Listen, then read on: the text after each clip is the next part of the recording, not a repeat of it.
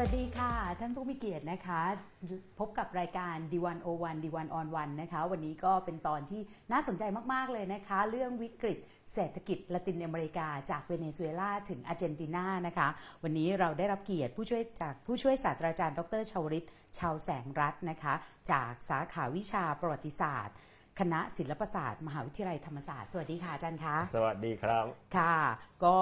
วันนี้เนี่ยคือผู้คนเนี่ยพูดถึงเรื่องวิกฤตละตินอเมริกาเยอะมากว่าเวเนซุเอลาเกิดอะไร อยากรู้ว่าอาร์เจนตินาเกิดอะไรนะครัคะบแต่ว่าจะให้อาจารย์ซึ่งเป็นผู้เชี่ยวชาญด้านประวัติศาสตร์เนี่ยมาพูดถึงวิกฤตปัจจุบันเลยอาจจะไม่น่าสนใจครับอยากจะให้อาจารย์เล่าก่อนว่า เอ๊ะ ถ้าเราอยากจะรู้เรื่องละตินอเมริกาเนี่ยเราควรมีความรู้พื้นฐานอะไรบ้าง ในเชิงประวัติศาสตร์ เหตุการณ์ประวัติศาสตร์หรือรอยต่อหรืออะไรพวกเนี้ยค่ะ ได้ครับค่ะคือละตินอเมริกาเราพูดเวลาเราพูดถึงละตินอเมริกาเนี่ยนะครับอ่าคนจะสับสนว่าตกลงเนี่ยละตินอเมริกาคืออะไรบ้าง คือตรงไหนบ้างใช่อือฮึนะครับคือละตินอเมริกาด้วยด้วยนิยามนะครับทางประวัติศาสตร์คือภูมิภาคนะครับ ซึ่งเคยเป็นอาณานิคมของสเปนและโปรตุเกสนะครับสเปนและโปรตุเกสนะครับอืมทีนี้ในทวีป อเมริกาทั้งหมด ตั้งแต่แคนาดาไล่ลงมาจนกระทั่งถึงอาร์เจนตินานะครับนี่คือทวีปอเมริกาค่ะทวีปอเมริกาแบ่งตามภูมิศาสตร์นะครับจะแบ่งออกเป็น 3 กลุ่มก็คืออเมริกาเหนืออือหือแล้วก็แคนาดา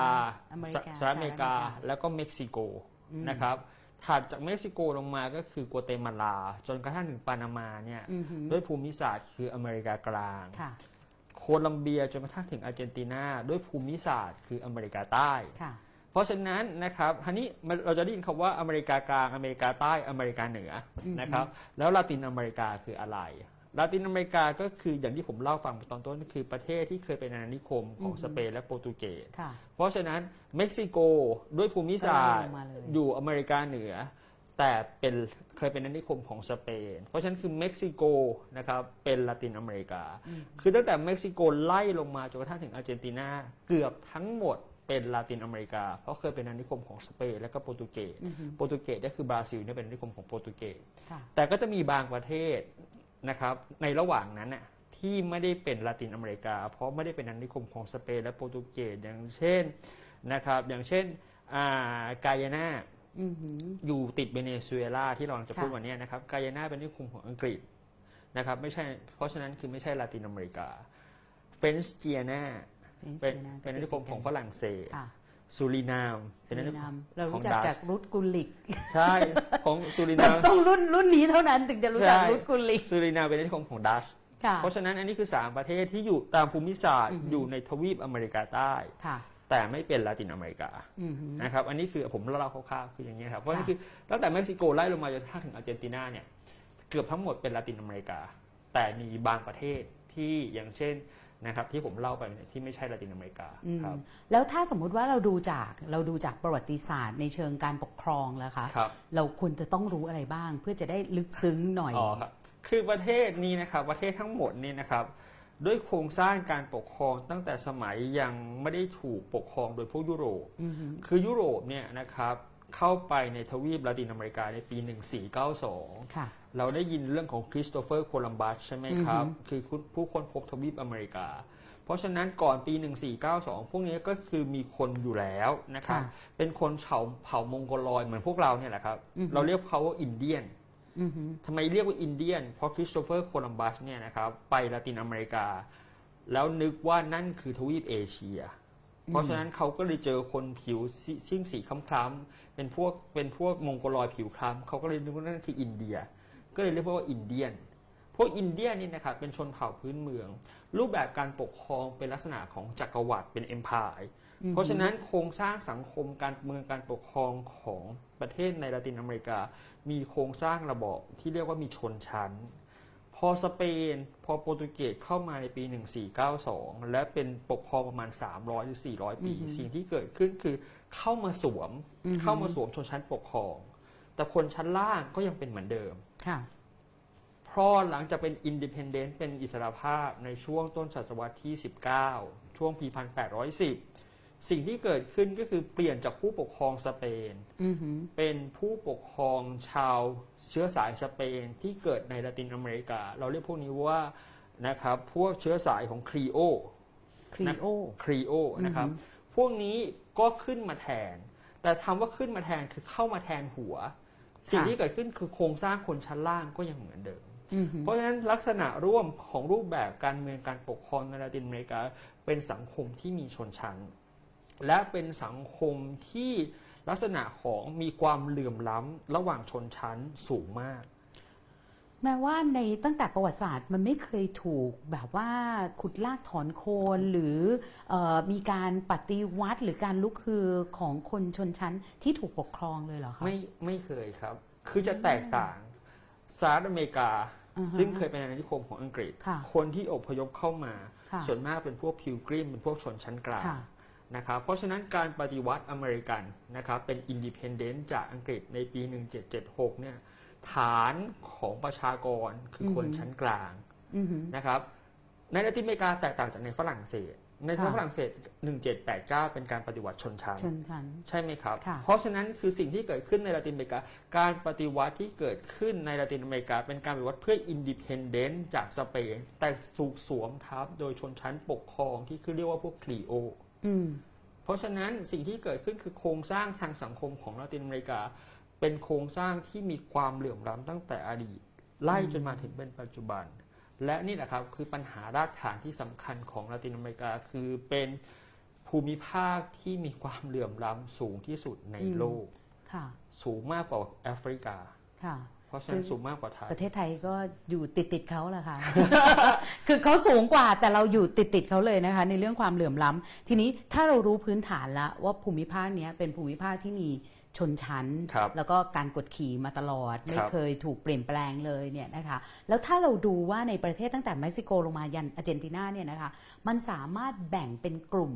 ยังไงได้บ้างอะคะครับ คือมันจะมีถ้าเรามุมมองทางด้านเศรษฐกิจ นะครับ มันก็จะมีประเทศที่ค่อนข้างจะพัฒนาทางเศรษฐกิจที่ค่ะมีนัยสำคัญอย่างเช่น กรณีของเม็กซิโกอือหือนะครับเม็กซิโกเนี่ยเป็นส่วนหนึ่งของ OECD เรียบร้อยแล้วค่ะนะครับและเม็กซิโกเนี่ยนะครับเป็นสมาชิกของ NAFTA ใช่ไหมครับ North American Free Trade Area นะครับค่ะซึ่งมีแคนาดา เม็กซิโก แล้วก็สหรัฐอเมริกา ตั้งแต่ปี 1994 นะครับ แต่แม้กระทั่งเม็กซิโกเองเนี่ยนะครับที่เป็นสมาชิกของ OECD เป็นสมาชิกของ NAFTA และมีความเจริญทางเศรษฐกิจที่สูงมาก ๆ ในลาตินอเมริกา แต่เม็กซิโกมีปัญหากบฏกบฏซาปาติสตาอืมค่ะใช่ไหมครับใช่กบฏซาปาติสตาเนี่ยตั้งขึ้นในปีเดียวกับที่เม็กซิโกเป็นสมาชิก NAFTA คือค่ะเป็นสมาชิก 1994 เม็กซิโกตอนเหนือเนี่ยเป็นเขตรวยนะครับเม็กซิโกตอนใต้เป็นเขตยากจน กบฏซาปาติสตาเนี่ยก็เป็นกบฏชาวนาอยู่ทางใต้ค่ะนะครับแล้วก็ปัจจุบันกบฏซาปาติสตาก็ยังมีพลังมี power อยู่ตลอดเวลา บางคนบอกว่าถึงขั้นพื้นที่นั้นเนี่ยเหมือนกับเป็นรัฐอิสระกลายๆใช่ครับ เป็น autonomous นะครับ area ที่ซาปาติสตาเนี่ยคุมไม่อยู่นะครับ และผมจำได้เลยครบ 30 ปีซาปาติสตาเมื่อไม่กี่ปีที่ผ่านมามีการแจกแจกการ์ดเชิญ พวก NGO ทั่วโลกให้ไปร่วมชุมนุมกันที่เม็กซิโก อยากไปมากใช่ครับตอนนั้นอยากไปมาเพกราะฉะนั้นอันนี้คือประเทศที่ที่ที่ที่ที่ที่พัฒนานะครับ แล้วก็มี เม็กซิโกเนี่ยมีความความทางด้านเศรษฐกิจเนี่ยมีความเขาเรียกว่าความหลากหลาย มีการพัฒนาอุตสาหกรรม อย่างเช่นรถยนต์นะครับเม็กซิโกถือว่าเป็นดีทรอยต์ของลาตินอเมริกานะครับขณะเดียวกันเม็กซิโกก็มีพลังงานก็คือมีน้ำมันนะครับเม็กซิโกตรงเพราะมันอยู่ใกล้กับอ่าวเม็กซิโกใช่ไหมครับเพราะเม็กซิโกเนี่ยนะครับมีความหลากหลายนะครับแต่ขณะเดียวกันก็มีกลุ่มประเทศนะครับอย่างเช่นประเทศแถบอเมริกากลางอือหือนะครับฮอนดูรัสกัวเตมาลา เราได้รู้จักกันในนามของ banana republic ใช่สาธารณรัฐแต่ว่ากล้วยคุณผู้ฟังอาจจะเอ่อคุณผู้ชมเนี่ยอาจจะไม่ค่อยคุ้น หรือว่าบางท่านอาจารย์อธิบายเรื่องบานาน่าบานานาริพับบิกนี่คืออะไรนะครับ คือเราซื้อพอพูดถึงบานานาริพับบิกเราเนี่ยอาจจะจะนึกนึกถึงว่าเสื้อผ้าเสื้อผ้ายี่ห้อของแบรนด์ของอเมริกาค่ะนะครับบานานาริพับบิกคือประเทศพวกเนี้เซนทรัลอเมริกา อย่างเช่นฮอนดูรัสอย่างเช่นอ่าอย่างกัวเตมาลาเนี่ยมีภูมิอากาศเหมาะในการปลูก กล้วยที่สำคัญคือกล้วยหอมไม่ใช่กล้วยหางมุกไม่ใช่กล้วยน้ำว้าอะไรนะครับเป็นกล้วยหอม คือกล้วยหอมเราต้องเข้าใจว่าในสังคมสังคมตะวันตกเนี่ยเขากินกล้วยหอมได้ทุกตลอดทุกทุกเวลา กินเป็นอาหารกลางวันอือหือกินเป็นเขาเรียกว่าเป็นเป็นของหวานหลังจากกินอาหารนะครับเพราะฉะนั้นคือกล้วยหอมเนี่ยมีความดีมานมีความต้องการสูงมากนะครับทีนี้คนที่เข้าไปลงทุนนะครับในเอ่อประเทศอย่างเช่น กัวเตมาลาอย่างเช่นฮอนดูรัสนะครับก็คือบริบริษัทที่ชื่อว่า United Fruit Company เป็นบริษัทของอเมริกานะครับเข้าไปลงทุนปลูกกล้วยนะครับในประเทศเหล่านี้เพื่อจะได้นำเข้ามานะครับแล้วบริษัทเหล่านี้นะครับเป็น landlord ที่สำคัญ เพราะไปฮั้วกับผู้นำ elite ในประเทศเหล่านั้น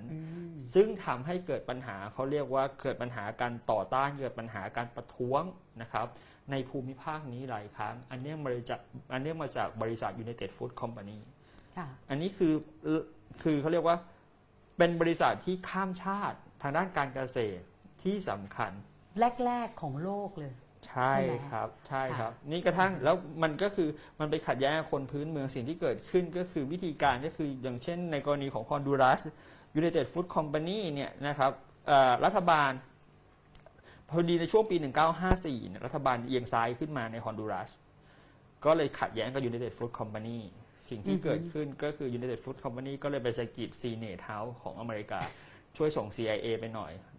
ก็ไป โค่นรัฐบาลของอาเบรนต์อืมฮึในฮอนดูรัสก็โค่นเลย เพราะฉะนั้นเนี่ยอันนี้คือบทบาทของบริษัทข้ามชาติในการเปลี่ยนแปลงทางการเมืองที่เกิดขึ้นในละตินอเมริกา ค่ะสำหรับท่านที่ไม่เคยรู้เรื่อง Republic เอ่อเอ่อบานาน่ารีพับลิกมาก่อน อย่านึกว่าเป็นแค่บริษัทปลูกกล้วยธรรมดาธรรมดาไม่ถ้าครับที่เราเห็นที่เชียงรายอะไรอย่างนี้นี่เล็กน้อยมากเล็กนะคคะรับ คือเขาจะต้องแบบพื้นที่ใหญ่ ๆ ใช้เครื่องใช่บินพ่นสารเคมีใช่อะไรแบบใช่เนี้ยครับ เพราะฉะนั้นนี่คือขนาดนั้นเลยมันมันมันมีอำนาจมากในขณะอืมในขณะที่สามารถจะล้มรัฐบาลได้อืมถ้ารัฐบาลไปขัดผลประโยชน์ อย่างเช่นรัฐพยายามพยายามจะขอเรียกร้องให้มีการค่าจ้างแรงงานเพิ่มมากขึ้นนะครับ สิ่งที่เกิดขึ้นก็คือพวกนี้ไม่เอาก็เลยนะครับไปหนุนไปบอกรัฐบาลอเมริกาให้ส่ง CIA มาช่วยจัดการหน่อย ซึ่งก็ นี่คือสิ่งที่เกิดขึ้นในกรณีของ ซึ่งมันก็ทำให้พื้นที่บริเวณนี้เนี่ยคือเรียกว่ายากจนที่สุดไหมในละตินอเมริกา คือประเทศในละตินอเมริกาประเทศที่ยากจนที่สุด คือประเทศที่ผมว่าสองสามวันที่ผ่านมาเราน่าจะรู้จักดี เพราะมีนักเทนนิสคนหนึ่งที่เป็นลูกครึ่งญี่ปุ่นกับเฮเฮติติอืมเฮติคือประเทศที่ยากจนที่สุดในละตินอเมริกาค่ะในภูมิภาคทวีปอเมริกาเลย แต่เฮติไม่ใช่ละตินอเมริกาตรงที่ว่าเฮติเป็นอาณานิคมของฝรั่งเศส แล้วมันก็อยู่อยู่ เลยออกไป ใช่คือนะครับด้วยภูมิภาคของทวีปอเมริกาเนี่ยจะมีบางประเทศที่อยู่ในทะเลใช่ไหมครับ เราเรียกว่าประเทศนี้ว่าประเทศในแถบทะเลแคริบเบียน อือหือ อย่างเช่นคิวบาค่ะปอร์โตริโกค่ะ นะครับเฮตินี่นะครับแล้วก็มานะครับอย่างจาเมกานะครับ ส่วนมากประเทศเหล่านี้นะครับจะไม่ใช่อาณานิคมสเปนนะครับอือหือยกเว้นคิวบาซึ่งเป็นอาณานิคมสเปนเปอร์โตริโกเป็นอาณานิคมสเปน เฮติเป็นของฝรั่งเศส แต่เฮติมีความสำคัญในประวัติศาสตร์ของทวีปอเมริกา เพราะเฮตินะครับคือรองจากสหรัฐอเมริกาที่ประกาศเป็น independent ในช่วงปี 1776 แล้ว ประเทศต่อมาคือเฮติค่ะ ที่เพราะเฮติได้อิทธิพลจากการปฏิวัติฝรั่งเศสในปี 1789 เฮติก็เลยประกาศเป็น independent แต่เฮติเนี่ยเป็นประเทศที่ยากจนมาก ซึ่งประเทศเฮติเนี่ยนะครับ ประเทศที่อยู่ติดกับเฮติอยู่บนเกาะเดียวกันจะแชร์คนละครึ่งคือDominican Republic Dominican Republic เนี่ยรวย แต่เฮตินี่ยากจน เฮติเราเพิ่งเจอเมื่อสักประมาณทั้งห้าหกปีที่ผ่านมาเกิดเหตุการณ์ earthquake ใช่ใช่ไหมครับ เพราะฉะนั้นคือเฮติเนี่ยคือประเทศที่ยากจนที่สุดนะครับถ้าก่อน earthquake เนี่ยผู้คนคงจะจำได้เรื่องการแย่งชิงอาหารเนาะครับตอนนั้นที่วิกฤตอาหารเมื่อสักตอนปี 2008 ใช่ไหมใช่ครับอืมใช่อันนี้คือปัญหาของเฮติแล้วถามว่าสิ่งที่เกิดขึ้นในละตินอเมริกาความยากจนเนี่ยนะครับมันมันมันเป็นอะไรที่ประหลาดนิดนึงคือยังไงคะคนจน ของละตินอเมริกา ไม่ใช่อยู่ในชนบทนะ อืม คนจนคืออยู่ในเมืองนะครับ คือคนเป็นชคนนบทจนเมือง ที่เป็นกชนชนบทเนี่ยเป็นคนรวยเป็นเกษตรกรรวย อือหือแต่คนจนเนี่ยคืออยู่ในเมือง เพราะอะไร เพราะละตินอเมริกาเปลี่ยนนโยบายนะครับในช่วงปี 1930 เป็นต้นมาละละตินอเมริกาเปลี่ยนนโยบายการพัฒนาเศรษฐกิจของประเทศ ค่ะ มาเป็นการพัฒนาอุตสาหกรรม เพื่อทดแทนการนำเข้าอืมคือเดิมเนี่ยละตินอเมริกาเนี่ยนะครับในก่อนหน้าปี 1930 เนี่ยลาตินอเมริกาก็คือทำหน้าที่เหมือนประเทศเกษตรทั่วๆไปในโลกที่ 3 คือค่ะส่งผลผลิตทางด้านการเกษตรไปเป็นขายวัตถุดิบใช่ ไปค่ะขายยังโลกที่ 1 ไปขายยังอเมริกาในยุโรปแล้วก็ซื้อสินค้าอุตสาหกรรมเข้ามา แต่พอปี 1929 เกิดวิกฤตเศรษฐกิจทั่วโลกในอเมริกา สินค้าอุตสาหกรรมมันหายจากท้องตลาดเพราะอเมริกาผลิตเขาเรียกว่าเศรษฐกิจมันถดถอย สินค้าอุตสาหกรรมหายลาตินอเมริกาไม่สามารถซื้อสินค้าอุตสาหกรรมจากประเทศในโลกที่หนึ่งได้ เพราะฉะนั้นนี่คือเหตุผลแรกคือลาตินอเมริกาก็เลยบอกว่างั้นฉันจะผลิตสินค้าอุตสาหกรรมเอง อันที่สองนะครับลาตินอเมริกานะครับมองว่าการพึ่งพาผมใช้คาว่าพึ่งพานะการนำเข้าสินค้าจาก สินค้าอุตสาหกรรมจากประเทศโลกที่หนึ่งเนี่ยเป็นการพึ่งพาอือหือเป็นการพึ่งพาซึ่งลาตินอเมริกันถูกขูดรีด เพราะอะไรสินค้าเกษตรเนี่ยราคาต่ค่ะำสินค้าอุตสาหกรรมราคาแพงอือหือเพราะฉะนั้นลาตินอเมริกาต้องใช้สินค้าเกษตรจำนวนมาก เพื่อนำเข้าสินค้าอุตสาหกรรมจำนวนน้อยจากประเทศโลกที่หนึ่งค่ะด้วยเหตุนี้ลาตินอเมริกาควรจะเลิกพึ่งพาประเทศโลกที่หนึ่งหันมาพัฒนาอุตสาหกรรมของตัวเอง เพราะฉะนั้นก็เลยเป็นนโยบายที่เรียกว่าการพัฒนาอุตสาหกรรมเพื่อทดแทนการนำเข้า และอย่างมันได้แนวความคิดของคอมมิวนิสต์ตรงที่อืมว่า ถ้าโลกที่สามถูกขูดรีดโดยโลกที่หนึ่งเพราะฉะนั้นโลกที่สามจะต้องยืนด้วยตัวเองให้ได้อืมเพราะฉะนั้นคือลาตินอเมริกาเลยมองว่าการพัฒนาอุตสาหกรรมคือ achievement ของความสำเร็จค่ะซึ่งมันจะแตกต่างจากการพัฒนาอุตสาหกรรมในประเทศของ East Asia ในประเทศใน East Asia เช่นญี่ปุ่นเกาหลีไต้หวัน สิงคโปร์อืมฮ่องกง พวกนี้คือการพัฒนาอุตสาหกรรมเพื่อเน้นการส่งออกค่ะเน้นการส่งออกถูกไหมครับหลังสงครามโลกครั้งที่สองพวกนี้พัฒนาอุตสาหกรรมเน้นการส่งออกค่ะสองนโยบายเนี้ต่างกันยังไง ของลาตินอเมริกาอุตสาหกรรมเพื่อทดแทนการนำเข้า อีกอันหนึ่งทดแทนเพื่อการส่งอส่องกออก เพื่อการส่งออกก็คือต้อง competitive competitiveness แข่งขันให้ได้ถูกไหมครับ เพราะฉะนั้นประเทศในเอเชียพัฒนาอุตสาหกรรมต้องแข่งขันเพราะต้องส่งออกอือหือแต่ในลาตินอเมริกาไม่ต้องแข่งขันเพราะรัฐบาลโปรปกป้องโปรเทคอืมเพราะแค่อย่างก็คือโปรเทคไม่ให้สินค้าที่มีประสิทธิภาพดีกว่าเข้ามาแข่งขันด้วย เพราะฉะนั้นคือ effectiveness effectiveness ประสิทธิภาพการผลิตเนี่ยของลาตินอเมริกาในทางด้านสินค้าอุตสาหกรรมเนี่ยต่ำมากนะครับ อันนี้คือสิ่งที่เกิดขึ้นทีนี้พอลาตินอเมริกาเนี่ยนะครับพอพูดมาถึงพอสินค้าต่ำนะครับทีนี้ผมพูดย้อนกลับไปเรื่องของว่าทำไมคนจนนะครับอือหือคนพอลาตินอเมริกาพัฒนาอุตสาหกรรม สิ่งที่เกิดขึ้นก็คือคนเนี่ยอพยพจากชนบทเข้ามาเป็นฐานแรงงานในภาคอุตสาหกรรมค่ะเพราะฉะนั้นเมืองลาตินอเมริกาเนี่ยใหญ่มากนะครับ เพราะฉะนั้นลาตินอเมริกามีความเป็นเมืองเป็นภูมิภาคที่มีความเป็นเมืองสูงที่สุดในโลก มีเมืองใหญ่ๆเมกะซิตี้เนี่ยใหญ่เยอะแยะไปหมดเลย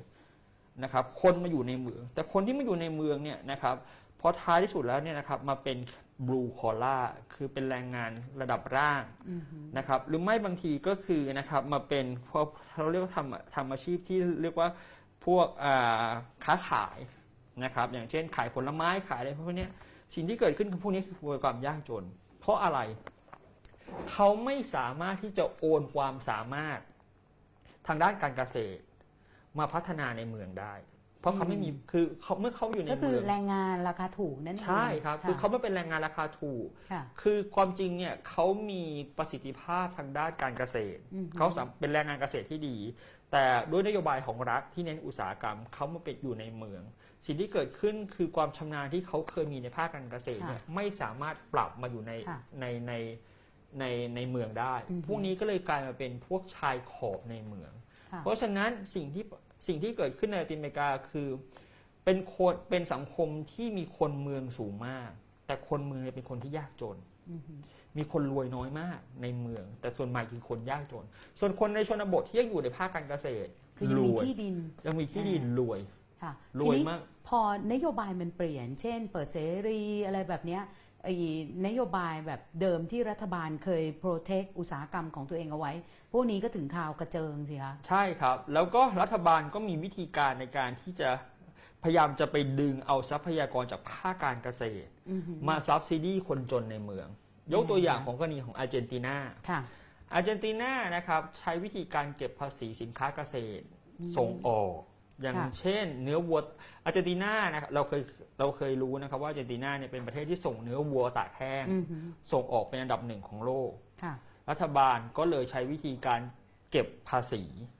อือหือเก็บภาษีเนื้อวัวตากแห้งเพื่อเอารายได้ของเกษตรกรนั่นแหละครับ เอามาช่วยคนจนในเมืองอือฮึเพราะฉะนั้นอันนี้คือวิธีการการเป็นการโยกทรัพยากรจากคนในชนบท ซึ่งเป็นคนรวย เอามาเลี้ยงคนจนในเมือง หรืออีกอันหนึ่งคือตัวอย่างที่สำคัญก็คือเรื่องของซอยบีนก็คือถั่วเหลืองค่ะอาร์เจนตินากับบราซิลเป็นประเทศลำดับต้นๆที่ ผลิตถั่วเหลืองอือฮึค่อนข้างเยอะมากนะครับถั่วเหลืองนี่เอาใช้เป็นอาหารสัตว์ค่ะสิ่งที่เกิดขึ้นคือปัจจุบันบราซิลแซงขึ้นเป็นอันดับหนึ่งอือฮึเพราะอาร์เจนตินาใช้การเก็บภาษีถั่วเหลืองสำหรับผู้ส่งออก เพราะฉะนั้นมันเป็นการบิดเบือนราคาด้วยแล้วก็เป็นการโอนจากภาคที่มีประสิทธิภาพ ภาคการผลิตที่มีประสิทธิภาพคือภาคการเกษตร เอามาเลี้ยงภาคอุตสาหกรรม ซึ่งไม่มีประสิทธิภาพ อันนี้คือสิ่งที่เกิดขึ้นนะ ซึ่งเดี๋ยวเราจะมาว่ากันเรื่องนโยบายแบบเนี้ยแปลกๆ แบบเนี้ยในครัอาบร์เจนตินา ซึ่งเดี๋ยวเราจะไปเปรียบเทียบกับเวเนซุเอลา แต่ที่สนใจอเมริกากลางเนี่ยแล้วถามอาจารย์ว่าเอ๊ะมันยากจนที่สุดหรือเปล่า เพราะว่าเวลาที่เราเห็นการอพยพของคนอ๋อจากละตินเข้าไปในอเมริกาเนี่ยเขาก็บอกว่าส่วนใหญ่เนี่ยมาจากอเมริกากลางเท่านั้นโอเคครับเพียงแต่ผ่านเม็กซิโกครับปัญหามันคือมันไม่ได้เกิดจากความยากจน มันเกิดจากปัญหาความรุนแรง คือสิ่งที่เกิดขึ้นคือลาตินอเมริกาในช่วงในช่วงสงครามเย็นค่ะนะครับ คือการปฏิวัติคิวบาในปี 1959 มันเป็นจุดเปลี่ยนที่สำคัญนะครับของนโยบายสหรัฐอเมริกาต่อลาตินอเมริกา คือเดิมเนี่ยอเมริกามันนะครับ คือมองว่าลาตินอเมริกาเป็นหลังบ้านค่ะ เพราะฉะนั้นก็คือดูแลยังไงก็ได้ยังไงเธอก็อยู่กับฉันได้ เป็น backyard เป็นหลังบ้าน เพราะฉะนั้นคือไม่ได้ให้ความสำคัญอะไรมากนะหลังสงครามโลกครั้งที่สองนะครับ สิ้นสุดลงอเมริกาให้ความช่วยเหลือใครก่อน ตุรกีกรีซตามแผนการมาร์แชล เพราะกลัวว่าตุรกีกับกรีซจะเป็นคอมมิวนิสต์แต่ละตินอเมริกาอเมริกาไม่ได้ให้ความช่วยเหลือ เพราะฉะนั้นคือคนในลาตินอเมริกาเนี่ย เริ่มรู้สึกว่าในช่วงสงครามโลกครั้งที่สองเนี่ยฉัน support สหรัฐอเมริกา แต่ทำไมคุณไม่สนใจฉัน คุณไปสนใจตุรกีกับกรีซก่อนนะครับ เพราะฉะนั้นลาตินอเมริกามีปัญหาเรื่องความเหลื่อมล้ำ เพราะฉะนั้นลาตินอเมริกามีแนวโน้มที่อุดมการณ์คอมมิวนิสต์จะขยายเข้ามาได้อืมด้วยเหตุนี้เมื่อคิวบาเปลี่ยนเป็นคอมมิวนิสต์ในปี 1959 มันสร้างความตกใจให้กับสหรัฐอเมริกา เพราะคิวบาเนี่ยห่างจากอเมริกา 90 ไมล์ทะเล เขาว่ายน้ำถึง ใช่ไปฟลอริดา สิ่งที่เกิดขึ้นก็คือ อเมริกาจะต้องหาทางไม่ให้เกิดแนวคิดเรื่องคอมมิวนิสต์อะขยายไปสู่ประเทศอื่นเหมือนโดมิโนอือหือเพราะฉะนั้นอเมริกาก็เลย support รัฐบาลในทวีปอเมริกทวีปอเมริกานะครับทวีปอเมริกาใต้ทุกประเทศรวมถึง Central America ด้วยนะครับ ให้ปราบปรามคนที่มีแนวคิดคอมมิวนิสต์อืม แล้วในกรณีของ Central America เนี่ยนะครับในกรณีของอเมริกากลางเนี่ยมันมีพวกอินเดียนอยู่เยอะ ซึ่งพวกอินเดียนเนี่ยก็คือพวกคนที่ยากจน พวกอินเดียนก็ผมไม่คนยากจนแนวความคิดคอมมิวนิสต์มันหอม มันมันบอกว่าจะลดความเหลื่อมล้ำมันดึงดูดได้ทำให้ทุกค่ะทำให้ทุกคนมันเท่ากัน เพราะฉะนั้นคือเขาก็ไป support รัฐบาลคอมมิวนิสต์หรือหรือหรือคนที่มีแนวคิดคอมมิวนิสต์นะครับคือบางทีอาจจะไม่ได้แนวคิดคอมมิวนิสต์เพียงแต่แนวคิดต่อต้านจักรวรรดินิยม ต่อต้านทุนนิยมอเมริกันค่ะ เพราะฉะนั้นรัฐบาลสิ่งที่เกิดขึ้นคือเกิดสงครามกลางเมืองในเซนทรัลอเมริกาเกือบทุกประเทศนะครับระระหว่างนะครับอ่าฝ่ายซ้ายกับรัฐบาล ซึ่งมีอเมริกาหนุนหลัง อย่างเมื่อกี้ผมยกตัวอย่างไปในนี้ของฮอนดูรัสใช่ไหมครับพอมันเกิดสงครามสสิ่งสิ่งที่เกิดขึ้นคือ คนหนี หนีไปไหนก็หนีไปอเมริกา เพราะฉะนั้นคือในช่วงสงครามเย็นเนี่ยนะครับจะมีคนจากเซนทรัลอเมริกาเนี่ยนะครับหนีไป อเมริกาเยอะมากนะครับสิ่งที่เกิดขึ้นต่อไปก็คือพอพวกนี้หนีไปในช่วงของสงสงคราม สงครามกลางเมืองในช่วงสงครามเย็นนะครับ สิ่งที่เกิดขึ้นพวกนี้ก็ไปทำอะไร พวกนี้ก็กลายเป็นแก๊งสเตอร์ไปเป็นพวกมาเฟียคุมอยู่ตามพื้นที่ต่างๆ ในสหรัฐอเมริกาบะแต่พอเมื่อสงครามกลางเมืองมันสิ้นสุดลงในปลายทศวรรษ 1990 อเมริกาก็ผลักดัน พวกคนเหล่าเนี้ยพวกคนที่อยู่ใน Central America ที่อพยพหนีเข้าไปอย่างผิดค่ะกฎหมายเนี่ยผลักดันกลับเข้ามาสู่ประเทศในอเมริกากลางอยู่มามือในฮอนดูรัสมาอยู่ในกัวเตมาลาผลักดันกลับเข้ามา พวกนี้มาทำอะไรต่อก็ต้องค้ายาแน่นอนมาเป็นมาเป็นพวกแก๊งสเตอร์อืมเป็นพ่อค้าเป็นพ่อค้ายา เป็นพวกอืมอะเขาเรียกว่าอะไรนะเป็นเจ้าพ่อ พวกนี้จะมีเรียกว่า mano ภาษาสเปนเรียกว่า mano duro mano du- mano ที่แปลว่ามือ แล้วก็ duro ที่แปลว่าแข็ง พวกมือแข็ง พวกนี้จะมีสัญลักษณ์คือสักทั้งตัวอือหือสักเต็มหน้าเต็มตาเลยค่ะพวกนี้ก็เป็นแก๊งสเตอร์นะครับ แล้วมันทำให้อัตราการฆาตกรรมอัตราของ homicide การฆาตกรรมเนี่ยในประเทศเหล่านี้สูงเป็นติดหนึ่งในห้าของโลกในปัจจุบัน นี่คือผลจากนโยบายที่อเมริกาผลักดันพวกนี้กลับมา พวกนี้ก็มามามาเป็นแก๊งสเตอร์ เพราะฉะนั้นอันนี้คือปัญหาที่เกิดขึ้นในปัจจุบันอืมคือมันเกิดปัญหาจากสงครามกลางเมือง แต่เมื่อพูดถึงใน Central America เนี่ยมีประเทศหนึ่งที่น่าสนใจคือคอสตาริกาค่ะ มีแต่ขอข่าวดีๆนะเวลาที่ใช่พี่อ่านเนี่ยพี่รู้สึกว่าเออคอสตาริกามันอยู่ Central America จริง ๆ หรือเปล่าเนี่ยใช่คอสตาริกาเนี่ยมีค่อนข้างแปลกคือมีค่ะพวกคนผิวขาวอยู่ค่อนข้างเยอะอือหืออ่าฮะคอสตาริกามีข้ออันหนึ่งที่น่าสนใจคือเป็นประเทศที่เนื่องจากในอดีต เขาเคยมีรัฐรัฐประหารโดยทหาร เขาเบื่อเขาก็เลยเลิกระบบทหารไปเลย ยกเลิกระบบทหารทิ้งไปเลย นะครับอืมค่ะ แล้วประธานาธิบดีของคอสตาริกาเนี่ยกลายเป็นผู้นำที่มีความสำคัญในการที่จะทำหน้าที่เป็นตัวการในการเจรจานะครับเอ่อ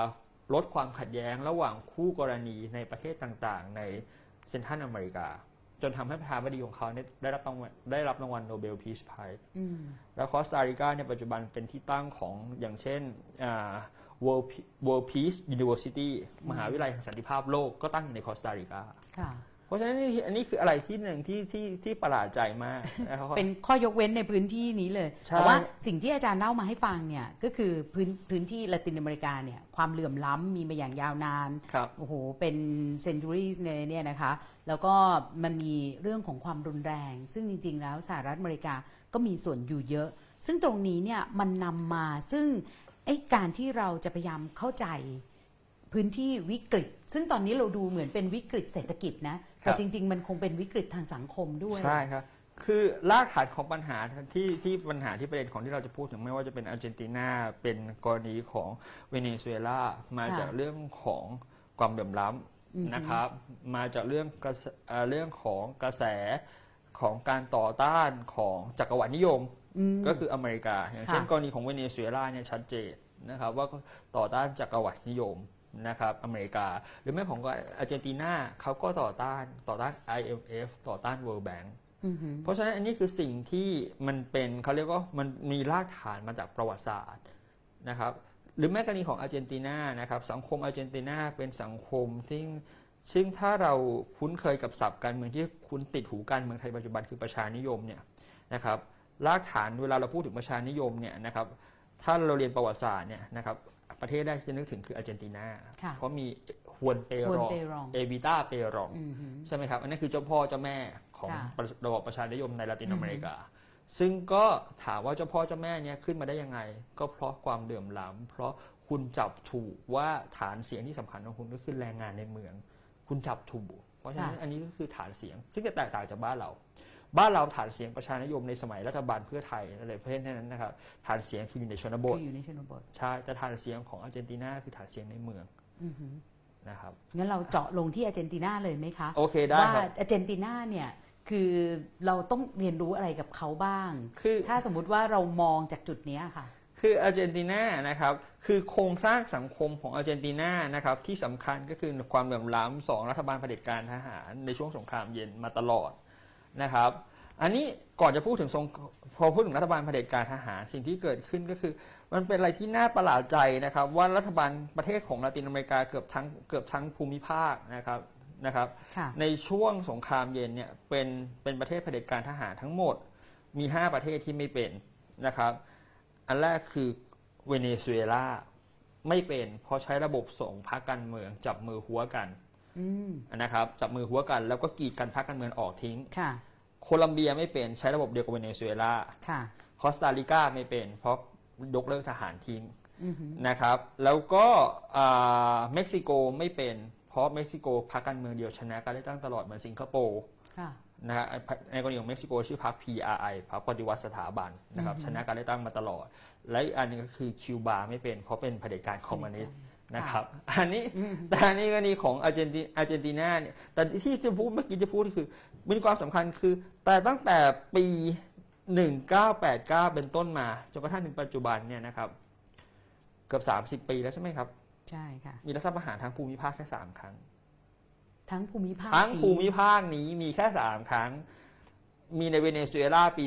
2002 ซึ่งพยายามโค่นชาเวสล้นเป็นรัฐประหารสำเร็จแค่วันเดียวค่ะแล้วชาเวสก็กลับมั่นมีอำนาจอืมนะครับ รัฐประหารในฮอนดูรัสนะครับค่ะซึ่งสังคมลาตินอเมริกาไม่เอานะครับก็ต้องคืนอำนาจ อันนี้คืออกรณีของฮอนดูรัสในปารากวัยก็เหมือนกันสังคมลาตินอเมริกาไม่เอาบอยคอรก็ต้องคืนอำนาจให้ เพราะฉะนั้นคือปัจจุบันเนี่ยในลาตินอเมริกาเนี่ยนะครับเขาไม่กวากมือเรียกนะนะครับ คือ อาร์เจนตินาเคยเป็นเผด็จการทหาร แต่หลังจากปัจจุบันเนี้ก็ไม่เคยมีการกวักมือเรียกทหาร ว่าจะเกิดวิกฤตเศรษฐกิจเนี่ยไม่เคยมีการกวักมือเรียกว่านี่นะต้องเอากองทัพมาอะไรพวกนี้มาไม่ก็ดูเหมือนจะเป็นสังคมที่มีวุฒิภาวะอยู่นะคะ เป็นสังคถ้ามที่เทียบกับถ้าเทียบกับบ้านเรานะ ผมใช้คำว่าเป็นสังคมที่เรียนรู้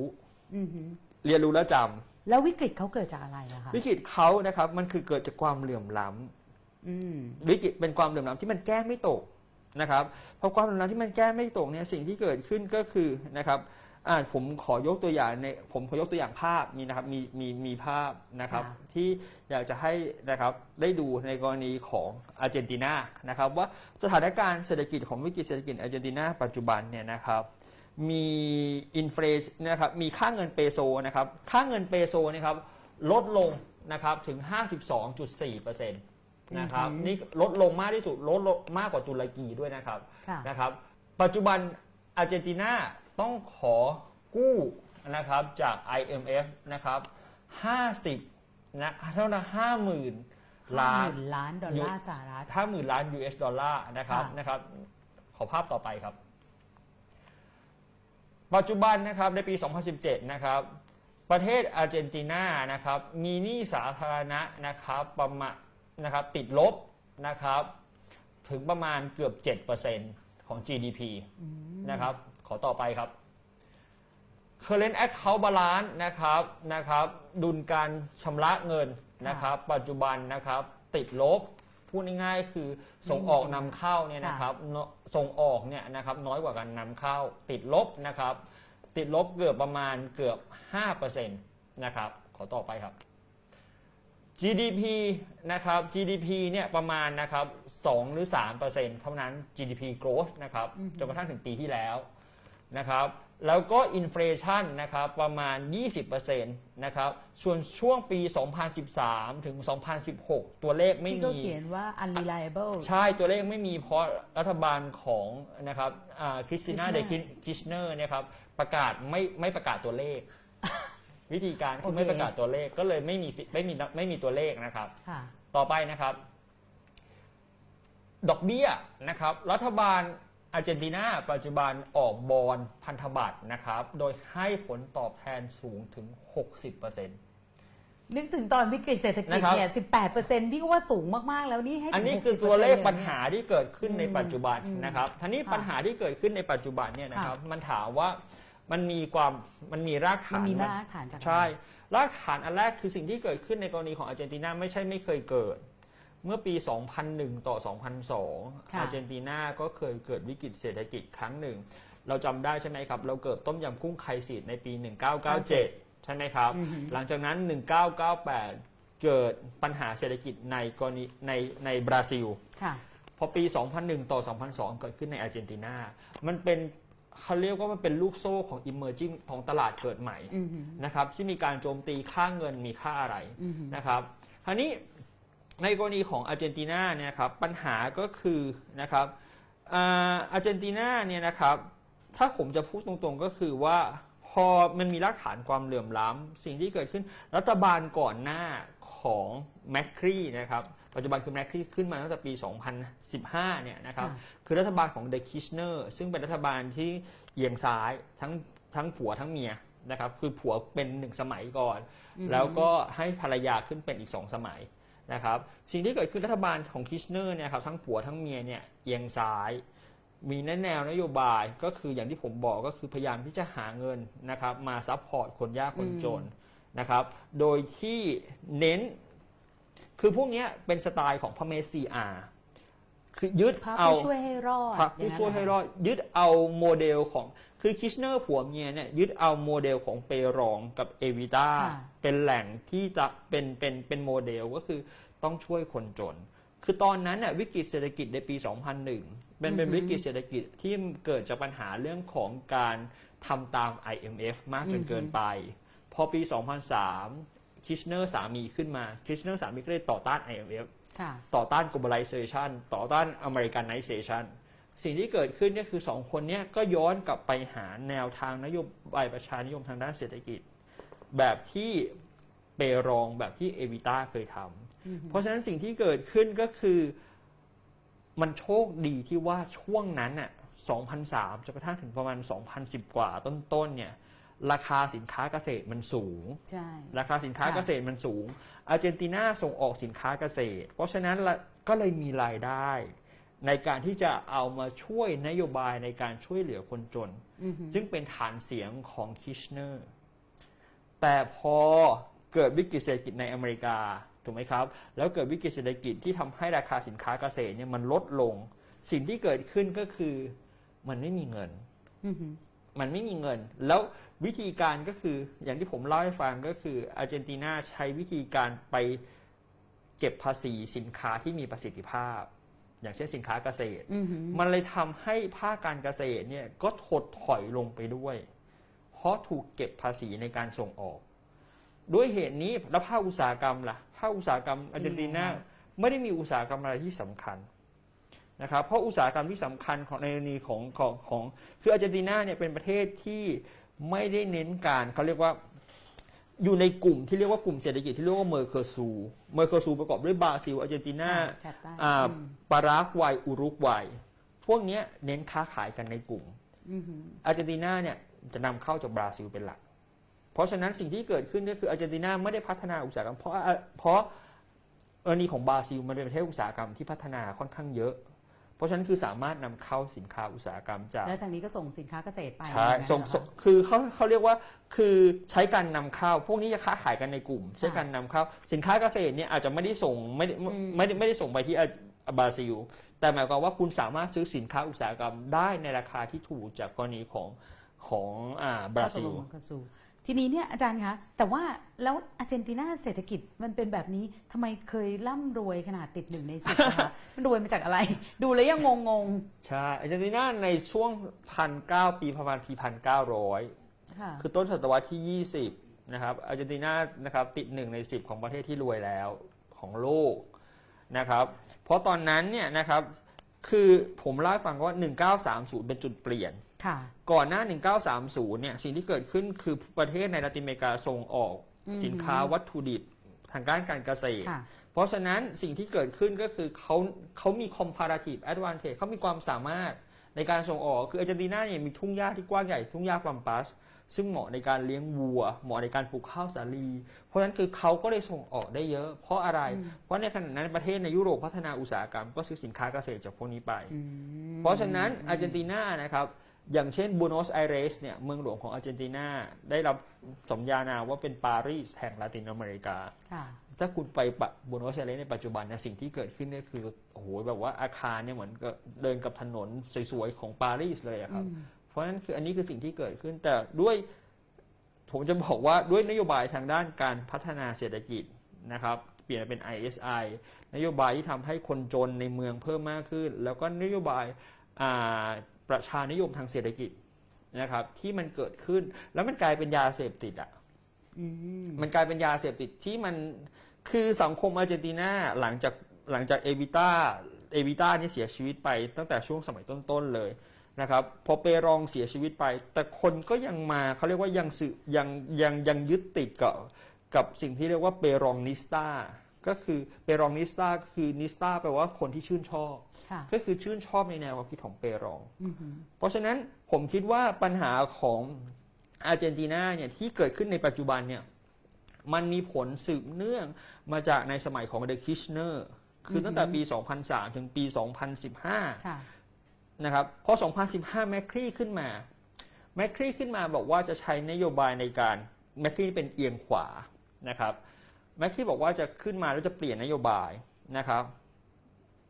แต่ก็ไม่สามารถจะเปลี่ยนนโยบายได้ หันไปกลับไปใช้นโยบายอย่างเช่น อ่า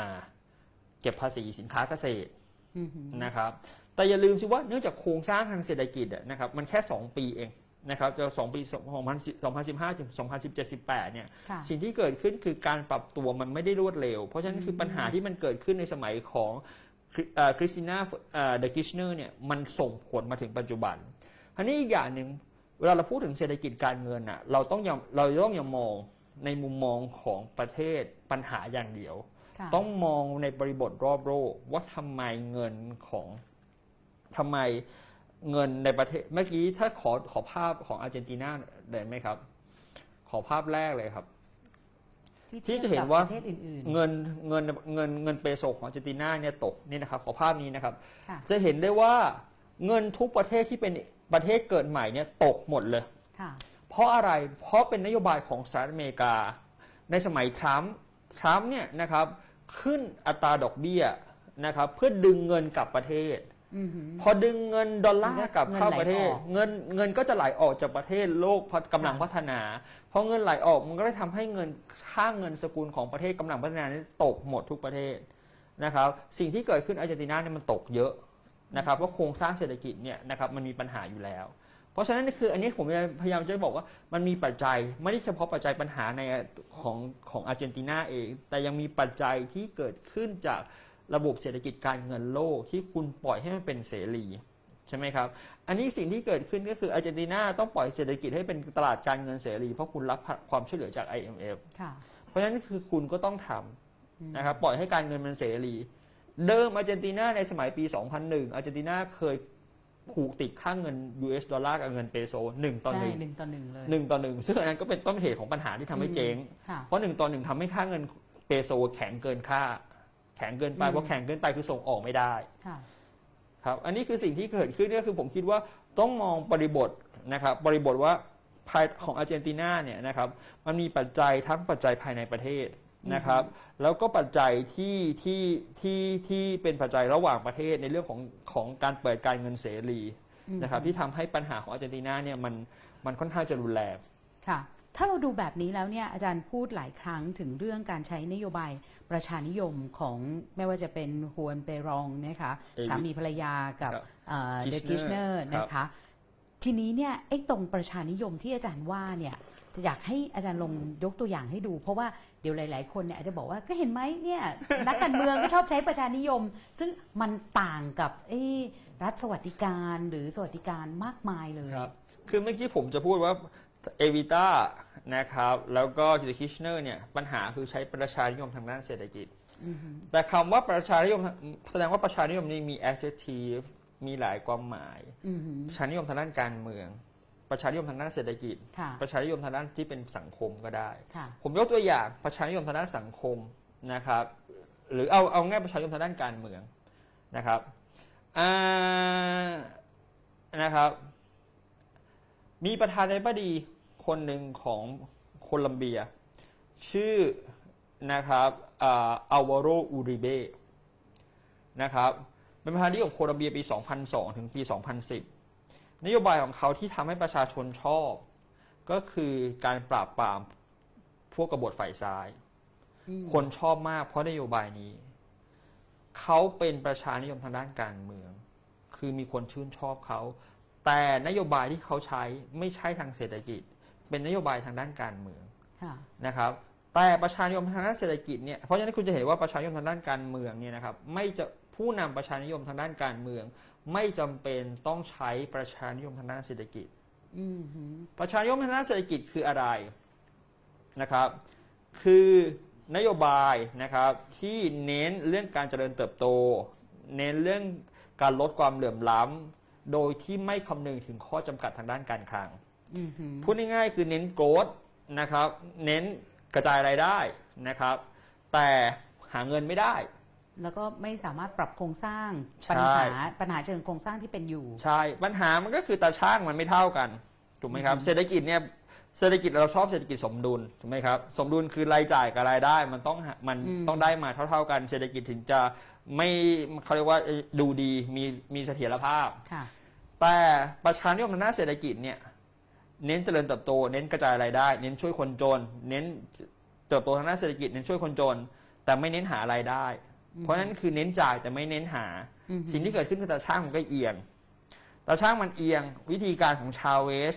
ทำยังไง วิธีการของชาวเวสพอดีน้ำมันราคาแพง เพราะฉะนั้นน้ำมันราคาแพงก็เอาน้ำมันมาถมตาช่างถมมาทำให้ตาช่างไปไปจ่ายเนี่ยมันขยับขึ้นมาได้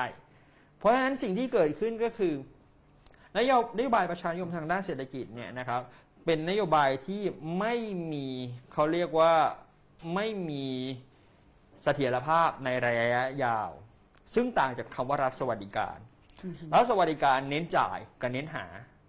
เน้นจ่ายอย่างเช่น จ่ายค่าการศึกษาจ่ายค่าช่วยสวัสดิการต่างแล้วๆมันแต่ต้องเป็นการลงทุนด้วย ใช่ แล้วมันก็หาด้วย มันหาด้วยเงิน มันเก็บภาษีเยอะอือหือถูกไหมครับ เก็บภาษีอย่างเช่นในกรณีของประเทศในแถบสแกนดิเนเวียเนี่ยคุณเก็บภาษีเยอะแยะเลยอืมถูกไหมเก็บภาษีภาษีโดยเฉพาะภาษีทางตรง อย่างเช่นภาษีเงินได้นะครับภาษีนิติบุคคลคุณเก็บมา แล้วคุณก็เอามาช่วยอือหือเพราะฉะนั้นเนี่ยคือสิ่งที่เกิดขึ้นก็คือ นโยบายสวัสดิการเนี่ยมันเน้นหากับเน้นหากับเน้นจ่ายเนี่ยในลักษณะที่สมดุลกัน มันก็เลยมีเสถียรภาพ แต่ประชานิยมทางด้านเศรษฐกิจเนี่ยเน้นหาเน้นเน้นจ่าย แต่ไม่เน้นหาตาช่างมันเอียง นะครับ ถ้ามันก็เลยในระยะยาวมันไม่มีประสิทธิภาพแน่อืมๆเพราะฉะนั้นอันนี้คือความแตกต่างอย่างมีนัยสำคัญ แต่คนอย่างที่ผมเล่าไปตอนต้น คนที่เป็นประชานิยมทางด้านการเมืองนะครับ บางคนก็ใช้ประชานิยมเศรษฐกิจด้วย บางคนก็ไม่ใช้ประชานิยมทางด้านเศรษฐกิจอือหือมันต้องแยกคือมันต้องมีเขาเรียกว่ามันมี adjective นำหน้า มันมีค่ะคุณความคุณศัพท์คำหน้าอือหือทีนี้อาจารย์พูดถึงเวเนเอ่ออาร์เจนตินาแล้ว ซึ่งเราก็เห็นนโยบายอืมความวิกฤตเนี่ยที่มาจากขวาครัเนาะบนะคะ ทีนี้ถ้าเรามาดูเวเนซุเอลาครับอาจารย์กำลังจะบอกว่ามันเป็นวิกฤตที่มาจากซ้ายไหมคะเป็นไม่ผมไม่ตอบว่าซ้าย ผมมันเป็นมาวิเป็นมันเป็นวิกฤตที่สะสมมาในสังคม อันเนื่องมาจากกุลพึ่งพาการส่งออกนะครับ ภาคเศรษฐกิจใดเศรษฐกิจหนึ่งแต่เพียงหลักนะครับ เดี๋ยวผมขออธิบายตัวเลขของเวเนซุเอลาในสถานการณ์ในปัจจุบันก่อนนะครับ ปัจจุบันเนี่ยเวเนซุเอลาเนี่ยนะครับมีประชากร 32.4 ประมาณเกือบประมาณเกือบครึ่งหนึ่งของประเทศไทยค่ะนะครับแต่จาก 3.2 3.2 32 ล้านเนี่ยปัจจุบันตั้งแต่ปี 2014 เนี่ยมีคนหนีออกนอกประเทศ ประมาณ 2 ล้านกว่า นี่ใกล้ๆกับซีเรียกับอิรักเลยนะ ใช่ครับ อันนี้เป็แต่นนั่เหนตุเกิดสงครามอันนั้นสงคราม วันนี้คือสงครามค่ะอันนี้เรียกว่าสงครามเศรษฐกิจค่ะ สงครามความยากจน เป็นสถานการณ์ของการอพยพที่เลวร้ายที่สุดในอือหือภูมิภาคอเมริกาในปัจจุบัน คือสองคนสองล้านกว่าคนนี่หนีออกนอกประเทศ รายได้ของรัฐบาลของเวเนซุเอลาอันนี้แหละคือโครงสร้างของปัญหาที่สำคัญ คือ 95%ของรายได้ของรัฐบาลเวเนซุเอลามาจากการส่งออกน้ำมันอันนี้มันเป็นปัญหาอย่างไร เดี๋ยวผมขออธิบายตรงนี้นิดนึงนะครับค่ะมันเกิดสิ่งที่เรียกว่า dust disease dust dust ที่แปลว่าเนเธอร์แลนด์ disease ที่แปลว่าเชื้อโรคเชื้อโรค dust มันเกิดอะไรขึ้น คือดัชประเทศเนเธอร์แลนด์เนี่ยในอดีต เคยเจอบ่อก๊าซธรรมชาติอยู่นอกนอกชายฝั่งประเทศเนเธอร์แลนด์ก็เลยทุ่มทรัพยากรทั้งหมดดัชเนี่ยทุ่มทรัพยากรทั้งหมดในการเรื่องของการขุดเจาะน้ำมัน ไม่เอาเงินไปทำพัฒนาเศรษฐกิจภาคอื่น ไม่เอาเงินไปลงทุนในการทำอาหารในลงลงทุนในการพัฒนาอุตสาหกรรมไม่ลงทุนเลยลงลงทุนแต่ก๊าซธรรมชาติ สิ่งที่เกิดขึ้นพอก๊าซธรรมชาติมันหมด คุณก็เจ๊งสิ เพราะคุณไม่เคยลงทุนในภาคอะไรเลย อันนี้เหมือนกันในกรณีของเวเนซุเอลา 95%มาจากน้ำมัน และเป็นมาตั้งนานแล้วเป็นแล้วมาก็ไม่เคยปรับโครงสร้างเป็นมาลยกว่าครึ่งศตวรรษแล้วค่ะเพราะฉะนั้นสิ่งที่เกิดขึ้นก็คือคุณก็ลงทุนแต่โครงสร้างน้ำมันตัวในน้ำมันคุณเจาะน้ำมัน ไม่เคยไปลงทุนในในภาคเศรษฐกิจอื่น เพราะอะไรเพราะคิดว่าฉันสามารถเอาเงินจากการขายน้ำมันเนี่ยไปซื้อสินค้าอุปโภคบริโภคจากประเทศอื่น ๆ เพื่อนบ้านอือหืออย่างเช่น ประเทศคู่ค้าที่สำคัญของเวเนซุเอลาคือโคลอมเบีย น้ำมันเป็นน้ำตาลทิชชู่กระดาษเอาไปเอามาจากโคลอมเบียหมดเลยนะครับ เพราะฉะนั้นเขายังเอาน้ำมันไปซื้อครูซื้อหมอใช่แบบว่าจ้างครูจ้างหมอมาจากคิวบาเลยใช่ใช่ใช่ครับ อันนี้คือสิ่ง ผมขอย้อนขอขอดูแผนที่นะครับ เพราะฉะนั้น 95%นั้นเนี่ยมันมาจากออกมันมาจากน้ำมันทีนี้อือหือปัญหาของอันนี้ก็คือตราบใดก็ตามที่ราคาน้ำมันมันแพงค่ะคุณสบาย แต่ปัจจุบันราคาน้ำมันมันตก คุณเจ๊งเพราะคุณไม่มีเงินพออืมถูกไหมนคเงิรับนหายไปครึ่งหนึ่งอะครับ นี่ตัวเลขอีกอันหนึ่งก็คือสิ่งที่เกิดขึ้นปัจจุบันตัวเลขเงินเฟ้อเนี่ยแปดหมื่นสามฟังแล้วแปดหมื่นสามฟังดู อะดูยังไงบ้างแปดหมื่นสามปัจจุบันแล้วก็คือปลายปีเนี้ยจะขึ้นไปถึงล้านเปอร์เซ็นต์อือหือเงินเฟ้อล้านเปอร์เซ็นต์คือมีเงินเหมือนมีกระดาษเลยนะ ยิ่งกว่ากระดาษอีกครับ ปัจจุบันเอาง่ายๆนะครับอืมผมพอดีผมมีคุยกับเพื่อนที่เวเนซุเอลาปัจจุบันเวลาคุณจะ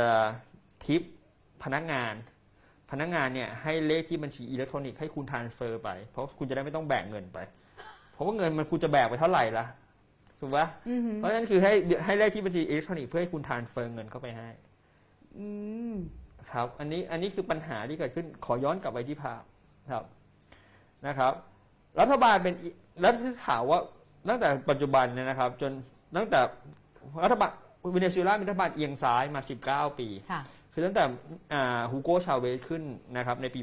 1999 จนถึงจนกระทั่งถึงนิโคลัสมาดูโรเนี่ยนะครับเป็นเวลา 19 ปี ครับเดี๋ยวขอสไลด์ต่อไปเลยครับ ปัจจุบันนะครับมี inflation ณตัวเลขของเดือนกรกฎาคมคือ 83,000แต่ค่ะปลายปีนี้จะขึ้นเป็นล้านหนึ่งนะครับ แล้วก็ทุก 26 วันเนี่ยสินค้าจะ double ทุก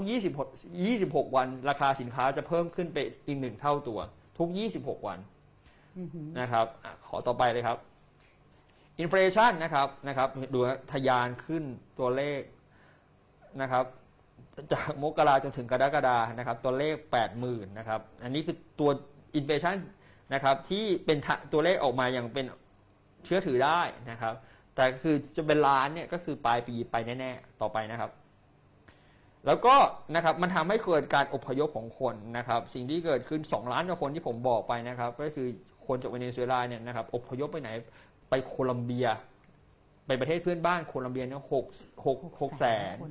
นะครับ ไปอเมริกานะครับเกือบ 3 ล้านคนนะครับไปสเปน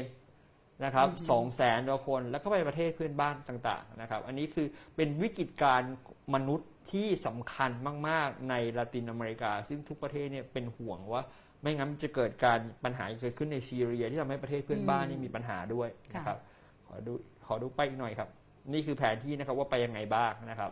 อันเอาไว้เท่านี้ก่อนครับ ครับนี่คือเรื่องของของของของของของตัวเลขคร่าวๆนะครับที่น่าสนใจครับ ทีนี้จากกรณีของเวเนซุเอลาบางคนก็บอกเนี่ยเป็นเพราะมีนักการเมืองบ้าๆ อย่าง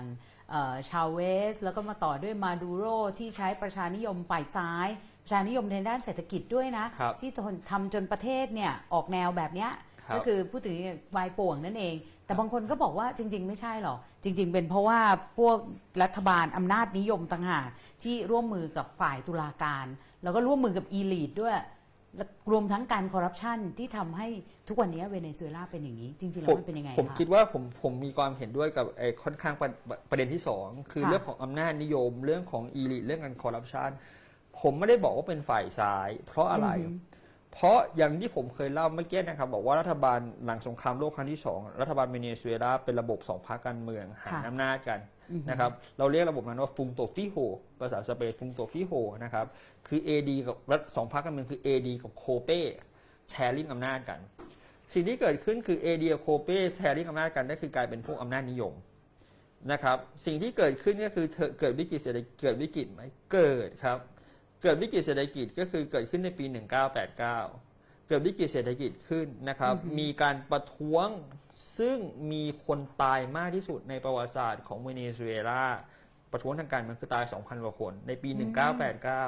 เราเรียกเหตุการณ์ว่าคาราคาซูจากวิกฤตเศรษฐกิจเหรอคะ ใช่ครับนะครับ ซึ่งมันค่ะมาเกี่ยวจากวิกฤตเศรษฐกิจ เพราะว่าตอนนั้นเนี่ยคือ คุณเกิดปัญหาของการเขาเรียกว่าทำตาม IMF ปล่อย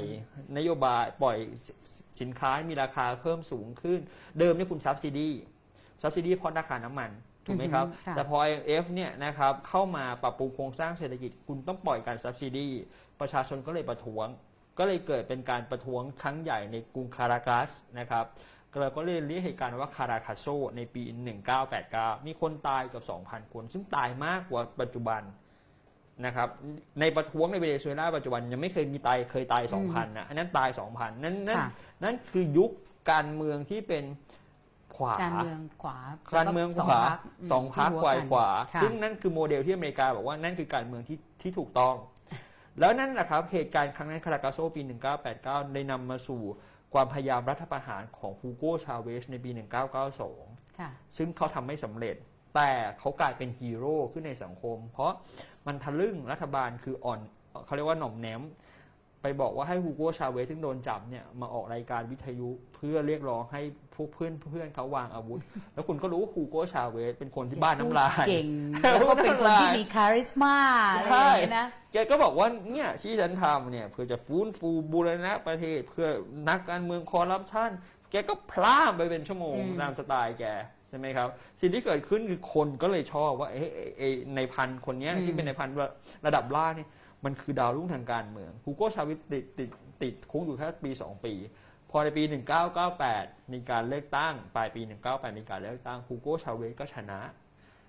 นโยบายคือต่อต้าน elite เอาใจคนจนต่อต้านอือฮึอเมริกา เป็นเอียงซ้าย 1999ขึ้นมาเป็นขึ้นมาบริหารประเทศอืมแล้วก็เป็นยาวจนกระทั่งปี 2013 จนเขาเป็นมะเร็ง คือเขาแพ้ภัยตัวเองเป็นมะเร็งอุ้งเชิงกรานตายอืมและอย่างที่ที่คุณกานิการเล่าให้ฟังก็คือฮูโกชาเวสประเทศนี้มีน้ำมัน เพราะฉะนั้นคือเขาก็เลยเอาน้ำมันไปแลกหมอ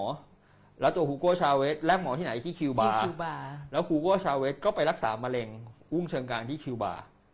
นะครับคือประเทศลาตินอเมริกาเนี่ยนะครับมีสองมีสองประเทศที่สำคัญที่เป็น hub ทางด้าน medicine ทางด้านทางด้านการแพทย์ ถ้าเป็นโลกคอมมิวนิสต์ก็คิวบา ถ้าเป็นโลกเสรีนิยมก็โคลอมเบียอืมคือโคลอมเบียเนี่ยมันจะเหมือนบ้านเราเลยคุณเดินตามถนนเนี่ยจะเห็นคลินิก cosmetic เนี่ยเหมือนกับบ้านเราเลย เจอแบบว่าหนึ่งหนึ่งบล็อกจะมีสักหนึ่งถนนเนี่ยจะมีสักอืมห้าหกร้านโคลอมเบียก็มีอย่างนั้นน่ะอืมนะครับเพราะฉะนั้นคือโคลอมเบียเนี่ยได้ชื่อว่าทางด้าน medicine เนี่ยดีมากนะครับอือฮึเพราะฉะนั้นนี่คือฮูโกชาเวสไปรักษามะเร็งที่คิวบานะครับเป็นมะเร็งอุ้งเชิงกรานเป็นมะเร็งที่แปลกๆ แต่ก็ตายนะครับไม่รอดนะครับขนาดผ่าตัดไปแล้วนะแต่ก็ตายนะครับตายในปี 2013 เขาก็เลยวางตัวไว้ก่อนตายเขาก็วางตัวไว้ให้คนอดีตหัวหน้าสหภาพแรงงานขับรถนะครับก็คือนิโคลัสมาดูโรขึ้นมาเป็นทายาทของเขาแทนพอยมันก็คือนะครับน้ำมันราคามาเริ่มตกตั้งแต่ปี 2014อืมนะครับสมัยฮูโกชาเวสเนี่ยนโยบายประชานิยมเศรษฐกิจจ๋าเลย คือเขาเป็นประชานิยมทางด้านการเมือง เป็นประชานิยมทางด้านเศรษฐกิจ นะครับเป็นครบทุกรูปแบบ แล้วก็เอียงซ้ายมากคือเขาต่อต้านอเมริกา แล้วเขาเรียกว่าพยายามปรับโครงสร้างโดยเฉพาะไอ้เรื่องความเหลื่อมล้ำจริงๆไหมจริงครับอืมยืนยันว่าจริงค่ะเพราะมันทำให้คนรู้หนังสือเพิ่มมากขึ้นเออทำให้คนยากจนมีสวัสดิการที่ดีขึ้น เถียงไม่ได้ เพราะตัวค่ะเลขมันชี้ออกมาอย่างนั้นจริงอืมแต่ถามว่าคุณทำได้ยังไง เพราะคุณมีเงินจากการขายน้ำมัน เพราะน้ำมันราคาในช่วงของที่ฮูโกชาเวสอยู่เนี่ยน้ำมันราคามันสูงขึ้นมากเป็นร้อย US dollar ต่อบาร์เรลแล้วขณะนั้นก็ตามรัฐมนตรีว่าการกระทรวงพลังงานของเวเนซุเอลาเป็นประธานโอเปกอืมเวเนซุเอลาเป็นสมาชิกของโอเปกในลาตินอเมริกาในปัจจุบันมี 2 ประเทศที่เป็นสมาชิกโอเปกคือเวเนซุเอลากับเอกวาดอร์ค่ะนะครับเพราะฉะนั้นก็คือราคาน้ำมันมันสูงนะครับ เพราะฉะนั้นเขาก็เลยสามารถจะมีเงินเอาไป support นโยบายประชานิยมทางด้านเศรษฐกิจเขาได้ นะครับ ซื้อหมดแหละครับ ซื้อน้ำซื้อซื้อของจากประเทศในโคลอมเบียของใช้อุปโภคมีเงินซื้อหมด แต่คืออันเนี้ยผมชอบเป็นอะไรที่เป็นมุกล้อเล่นก็คือตายก่อน คือคุณจะเป็นฮีโร่คุณจะเป็นเป็นฮีโร่คุณต้องรีบตายเหมือนกรณีของเอวิต้าเปรองเหมือนฮวนเปรองต้องเอวิต้าเนี่ยตายพวกเนี้ยคือ bye bye sayonara ไปตั้งแต่สมัยยังอืมยังเบยุคเบ่งบานของประชานิยม ของของฮูโกชาเวสเนี่ยมันช่วงขาลงแต่พอดีเขาตายพอดีนะครับปี2010ที่เขาตายคือ 2013เนี่ยมันเริ่มขัดน้ำมันมันเริ่มดิ่งดิ่งแล้วแต่เขาตายพอดี คนที่มารับทายาทกระสือต่อเนี่ยก็คือนิโคลัสมาดูโรก็โดนแจ็คพอตราคาน้ำมันมันลง สิ่งที่เกิดขึ้นคือนิโคลัสมาดูโรก็เลยไม่มีเงินในการที่จะเอาไป support นโยบายช่วยเหลือคนจนนะครับ ซึ่งเป็นฐานเสียงที่สำคัญอืมของพรรคของเขา และนิโคลัสมาดูโรไม่มี charisma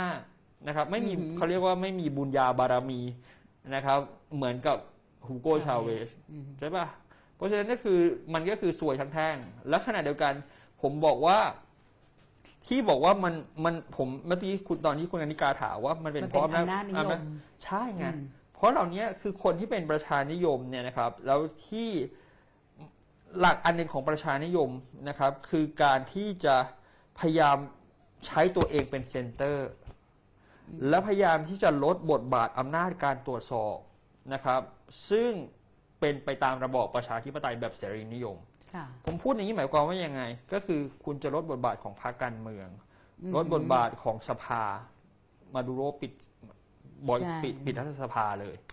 บอกไม่ยอมรับรัฐสภาที่มาจากการเลือกตั้งซึ่งคุมโดยฝ่ายค้านไม่ยอมรับ ตั้งสภาใหม่สภาร่างรัฐธรรมนูญขึ้นมามีอำนาจมากกว่า คุณจะ พยายามตั้งคนคนของตัวเองเป็นสมาชิกของศาล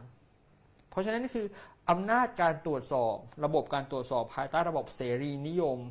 ประชาธิปไตยแบบเสรีนิยมเนี่ยนะครับ liberal democracy เนี่ยมันถูกทำให้อ่อนปวกเปียก ภายใต้ระบบประชาผู้นำประชานิยมทางด้านการเมืองอืมเพราะฉะนั้นนี่คือพูดอีกอย่างหนึ่งในมุมมองกันคือความเป็น authoritarian ไม่ว่าจะเป็น left หรือเป็น right มันสามารถจะไม่ว่าจะเป็นซ้ายเป็นขวา มันสามารถจะเป็น authoritarian หมดได้ถูกถูกไหมครับ ค่ะ เพราะฉะนั้นคือความเป็น authoritarian เนี่ยแล้วพวกนี้ก็ยังกลุ่มก็ยังเกาะอยู่กับอีลีดด้วยใช่ไหมคะหมายถึงคนร่ำรวย คนชนชั้นสูงในประเทศนั้น ซึ่งแต่เดิมมาในกรณีของเวเนซุเอลาเกาะกับทหารอ๋อเกาะกับทหาร เกาะกับทหารอืมอืม เกาะกับคนกลุ่มปืน อืมหืมก็เลยเพราะฉะนั้นมาดูโรเนี่ยใช้การ sharing อำนาจ แต่มันมีข่าวเล็ดๆรอดออกมาว่า มีทหารบางกลุ่มไปคุยกับทรัมป์อ่าใช่เพิ่งข่าวเมื่อวานนี้ใช่ทหารบางกลุ่มไปคุยกับทรัมป์ค่ะ เพื่อจะทำการ แต่ทรัมป์เปลี่ยนใจซะทำก่อนเปลี่ยนใจคือถ้าทำทำทำนี่ถือว่าเป็นอะไรที่แบบว่าทำ support การรัฐประหารในเวเนซุเอลาผมว่าเป็นอะไรที่ยิ่งสร้างความชอบธรรมให้นิโคลัสมาดูโรเพราะทำเพราะจอร์จดับเบิลยูบูชเคย support ทหาร กลุ่มหนึ่งให้ทำรัฐประหารชาเวส แต่ว่าไม่สำเร็จแต่ว่าไม่ เอ่อที่บอกว่าวันเดียวเป็นได้แค่วันเดียว อ่าค่ะ สิ่งที่เกิดขึ้นคือประชาชนเขาไม่เอาเขาเบื่อแล้วไงพอแล้ว อย่าเอาเลย ก็เลยทำให้ชาเวสเนี่ยเลยมีอำนาจมากขึ้น จากใช่การรัฐประหารหนึ่งวันที่สนับสนุนโดยสหรัฐอเมริกาใช่ครับ นะคะอัน อันนี้คือกลายเป็นกลายเป็นเปิดโอกาสให้กับชาวเวสเพราะฉะนั้นคือน่าจะเรียนรู้ว่าถ้าคุณทำเนี่ยมันทำให้นิโคลัสมาดูโรเนี่ย มีอำความชอบธรรมเพิ่มมากขึ้นอืมฮึทีนี้ถ้าจากดูจากลาตินอเมริกา แล้วมองกลับมาที่ประเทศไทยล่ะคะครับการเห็นอะไร เห็นอะไรนะครับ เอาอะมุมไหนมุมการเมืองหรือมุมวิกฤตเศรษฐกิจ เอามุมวิกฤตเศรษฐกิจก่อนก็ได้ จะได้เก็บไฮไลท์ไว้อีกหน่อยหนึงอะมุมวิกฤตเศรษฐกิจนะครับ อันแรกก็คือมันเป็นปัญหารากฐานของโครงสร้างลาตินอเมริกาคือความเหลื่อมล้ำแต่บ้านเราก็ไม่ได้ยิ่งหย่อนไป อุ้ยบ้านเราก็น้องๆเขาละค่ะ ใช่อจย์เพราะฉะนั้นคืออ ควรจะผมคิดว่าสิ่งที่เกิดขึ้นคือเราควรจะเปลี่ยนน่าจะเปลี่ยนพยายามขยับเข้าใกล้การเป็นสังคมที่เรียกว่าสังคมรัฐสวัสดิการอืมให้เพิ่มให้ให้ไปถึงจุดนั้น ซึ่งถามว่าทำปัจจุบันผมว่าเห็นนโยบายภาษียังเลี่ยงให้ภาษีไอ้คนรวยได้ตั้งเยอะแยะไปหมดเลย อืมใช่คือถูกไหมครับ อาจารย์กำลังจะมองว่าถ้าไม่ทำมันจะเป็นปัญหาเป็นอีกหน่อยมันมันก็จะรุนแรงแบบนี้แหมันละเป็นโครงใช่ ผมคิดว่าเป็นปัญหาโครงสร้างสังคมที่ที่จะรุนแรงเพิ่มมากขึ้นเพราะฉะนั้นคือค่ะผมผมเชื่อในคำว่าผมอยากให้มันไปถึงกับคำว่ารัฐสวัสดิการนะครับ ก็คือเรื่องระบบภาษีนะครับ จะต้องจัดเก็บให้อย่างเต็มเม็ดเต็มหน่วยนะครับอืมฮึแต่ระบบภาษีทางตรงนะอืมอืมนะครับภาษีทางอ้อมเนี่ยอย่างเช่นภาษี แวดอย่างเงี้ยอืมอาจจะต้องพิจารณาให้ดีๆนะครับ แต่ภาษีทางตรงเนี่ยผมคิดว่าควรจะหรือภาษีมรดกอืมนะครับภาษีที่ดินก็ภามัษีนจะที่แพดินงค่ะใช่ใช่ครับค่ะอย่าอันนี้แหละ ผมก็เลยตั้งคำถามว่าอืมสีซื้อขายหุ้นนะคะใช่อะไรคแบรับบเนี้ยไม่มีโอกาสเกิดขึ้นได้ในบ้านนี้เมืองนี้เลย นี่คือปัญหารากฐานสังคมที่อืมเกิดขึ้นในละตินอเมริกาค่ะนะครับ แล้วก็คือ คือด้วยความเหลื่อมล้ำมันทำให้ไอ้นโยบายประชานิยมทางเศรษฐกิจเนี่ยมันหอมหวนไงเพราะหนึ่งในทางหนึ่งในเป้าหมายของประชานิยมทางเศรษฐกิจคือลดความเหลื่อมล้ำอืมฮึถูกปะเพราะฉะนั้นอันนี้คือผมว่าถ้าคุณลดปัญหาความเหลื่อมล้ำในสังคมนะครับ ผมว่าอันเนี้ยจะเป็นโครงปัญหาโครงสร้างพื้นฐานที่สำคัญของสังคมค่ะแล้วถ้าในมุมการเมืองล่ะคะมุมมองทางด้านการเมืองบทเรียนของลาตินอเมริกาคืออืมเขาเรียนรู้แล้วเขาจำ ว่าประสบการณ์ที่ผ่านมาภายใต้การปกครองของมิลิเ a รีของกองทัพเนี่ย มันไม่ได้แก้ปัญหาอะไรเลย แต่ว่าแล้วถ้าเขาเรียนรู้แบบแบบเดียวกับฟูโกชาเวส หรือว่าแบบเดียวกับมาดูโรล่ะคะ ก็คือจับมือกับกองทัพแบบเนี้ย จับมือกับอีลีจับมือกับศาลจะอันนี้สิ่งที่เกิดขึ้นก็คือ เราก็จะสิ่งที่เกิดก็คือ polarization ก็คือสังคมแตกสังคมแตกแยกนะครับสังคมแตกแยก แต่มันก็ย้อนกลับไปปัญหาเดิมอะคือต้องไปจัดการเรื่องความเหลื่อมล้ำคือสังคมแตกแยกเพราะมันมีรากฐานมาจากความเหลื่อมล้ำคือปัจจุบันเนี่ยความเหลื่อมล้ำทางด้านเศรษฐกิจความเหลื่อมล้ำทางด้านสังคมความเหลื่อมล้ำทางด้านการเมืองยังมันยังมีวลีว่าคุณโง่ คุณไม่ควรมีสิทธิ์อย่างเงี้ยอืมถูกไหม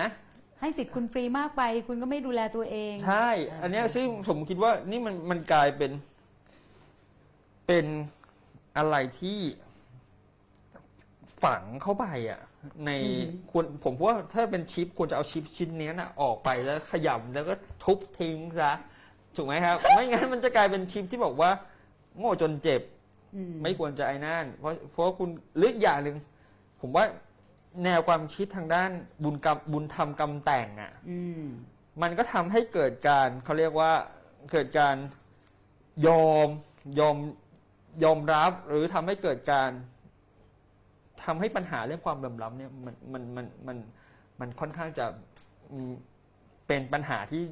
ยืดเยื้อไปได้ตลอด หรืออย่างที่อาจารย์บอกว่าอย่างกรณีของอาร์เจนตินาเนี่ยที่แบบว่ามีไอแนวความคิดเรื่องพ่อพระแม่พระเมสซีอามันดูคล้ายๆ กับอัศวินขี่ม้าขาวคนดีในที่สังคมไทยคิดคิดๆกันอยู่ไหมใช่เวลามีปัญหา ใช่ไงคือไปกว่าคือไปคือเพราะเมสซีอา คือเราต้องเข้าใจนะ ค่ะคือผมมีความเชื่อว่าไม่ว่าใครก็ตามข้าราชการนักการเมืองทุกคนทำเพื่อผลประโยชน์ของตัวเองเป็นหลัก อืมเพราะฉะนั้นคือเราเราอย่ามาหวังว่าคนจะทำเพื่อผลประโยชน์ของคนอื่นทำด้วยใจ คือผมย้อนกลับไปเบสิกเศรษฐศาสตร์ 101 เลยวันโอวันเลยก็คืออมนุษย์พวกเรากรีดี้ก็คือเรื่องของตัวเราเอง การทำเพื่อเสียสละส่วนอื่นนั่นเป็นเป็นเขาเรียกว่าทำ มันมันไม่ใช่เป้าหมายหลักของชีวิตของมนุษย์ เพราะฉะนั้นคือเราอย่ามองคนในลักษณะที่บอกว่าทุกคนฉันผมเกลียดไอ้คำว่า รู้ไหมผมเข้ามาเนี่ย ผมเหนื่อยแค่ไหน ผมเสียสละแค่ไหนอืมหืออย่างเงี้ย คือถ้ามันไม่มีระบบตรวจสอบมันไม่จริงหรอก คือผมก็อยากถามว่า ก็อย่ารับเงินเดือนสิค่ะก็นะอย่าคะรับก็อย่ารับเงินเดือนสิรับหลายทางด้วยใช่นะคะใช่อะเดี๋ยวเราจะไปไกลไปหน่อยนะคะ ชักมันเดี๋ยวเราดูคำถามบ้างนะคะ ว่าเป็นยังไงบ้างอ่า คุณนภัสนะคะ วิกฤตเศรษฐกิจในเวเนซุเอลากับอาร์เจนตินา มันจะไปกระทบต่อประเทศในละตินอเมริกาอื่น ๆ หรือเปล่าครับกระทบทางเศรษฐกิจเนี่ยนะครับ คงจะไม่ได้เป็นเขาเรียกว่ามันเป็นวิกฤตที่อย่างกรณีของเวเนซุเอลาเนี่ยกระทบทางเศรษฐกิจเนี่ยคงไม่ใช่นะครับเพราะเวเนซุเอลาเป็นเป็นเป็นเป็นปัญหาเฉพาะตัวของเขาเองนะครับปัญหาเรื่องของการพึ่งพารายได้จากน้ำมันนะครับเป็นหลักนะครับส่วนในกรณี แต่น่าจะกระทบเชิงสังคมใช่ไหมคะใช่ครับ มันจะกระทบเชิงสังคมในกรณีที่ว่าคนอที่พอยพพยพแบบเมื่อกี้ที่เราเห็นตัวเลขกันใช่แบบว่า โอ้โหอย่างประเทศหนึ่งต้องรับแบบหกแสนคนเลยอย่างใช่เงี้ยโโคลัมเบียประกาศโคลัมเบียยังเป็นประเทศในในละตินนะครับ ที่ประกาศรับอย่างเต็มที่ไม่มีข้อปิดกั้นค่ะ แต่ประเทศอื่นเนี่ยคุณต้องโชว์พาสปอร์ต อืม นะครับเป็นการสกรีนรอบหนึ่งเพราะฉะนั้นคือผลกระทบทางด้านสังคมที่เกิดกับในกรณีของเวเนซุเอลาเอ่อ ผลกระทบที่เกิดขึ้นกับประเทศเพื่อนบ้านเนี่ยจะเกิดขึ้นทางด้านสังคมนะครับส่วนของอาร์เจนตินาในเชิงอ่าเศรษฐกิจอาร์เจนตินาในเชิงเศรษฐกิจเนี่ยนะครับอืมผมยังคิดว่า ผมจำได้ว่าสิ่งที่เกิดขึ้นในอาร์เจนตินาปี 2002อะหลังจากนั้นไม่เกิดเอฟเฟกต์ต่อขึ้นกับประเทศอื่นเลยอืมนะครับ ไม่เกิดเอฟเฟกต์แต่เกิดในบราซิลอะจะเกิดกับอาร์เจนตินา เพราะอะไร เพราะเอ่อบราซิลเนี่ยเป็นคู่ค้าทางด้านเศรษฐกิจอุตสาหกรรมที่สำคัญ ถ้าเกิดบราซิลมีปัญหาอาร์เจนตินาจะมีปัญหาตามไปด้วย แต่ถ้าเกิดในอาร์เจนตินาผมว่ามุมย้อนกลับไปเนี่ยจะเกิดขึ้นกับบราซิลไหมผมว่ายังไม่ยังไม่มีนะครับ แล้วก็นโยบายเศรษฐกิจของประเทศอื่น ๆ ในในในในละตินอเมริกาปัจจุบันค่อนข้างจะมีเสถียรภาพค่ะ คำถามต่อมาบอกว่าในช่วงก่อนเกิดวิกฤตในเวเนซุเอลาและราคาน้ำมันยังดีเนี่ยความเป็นอยู่ของชาวเวเนซุเอลาส่วนใหญ่ถือว่าดีไหม หลังวิกฤตคุณภาพชีวิตของคนตกต่ำลงมากน้อยแค่ไหน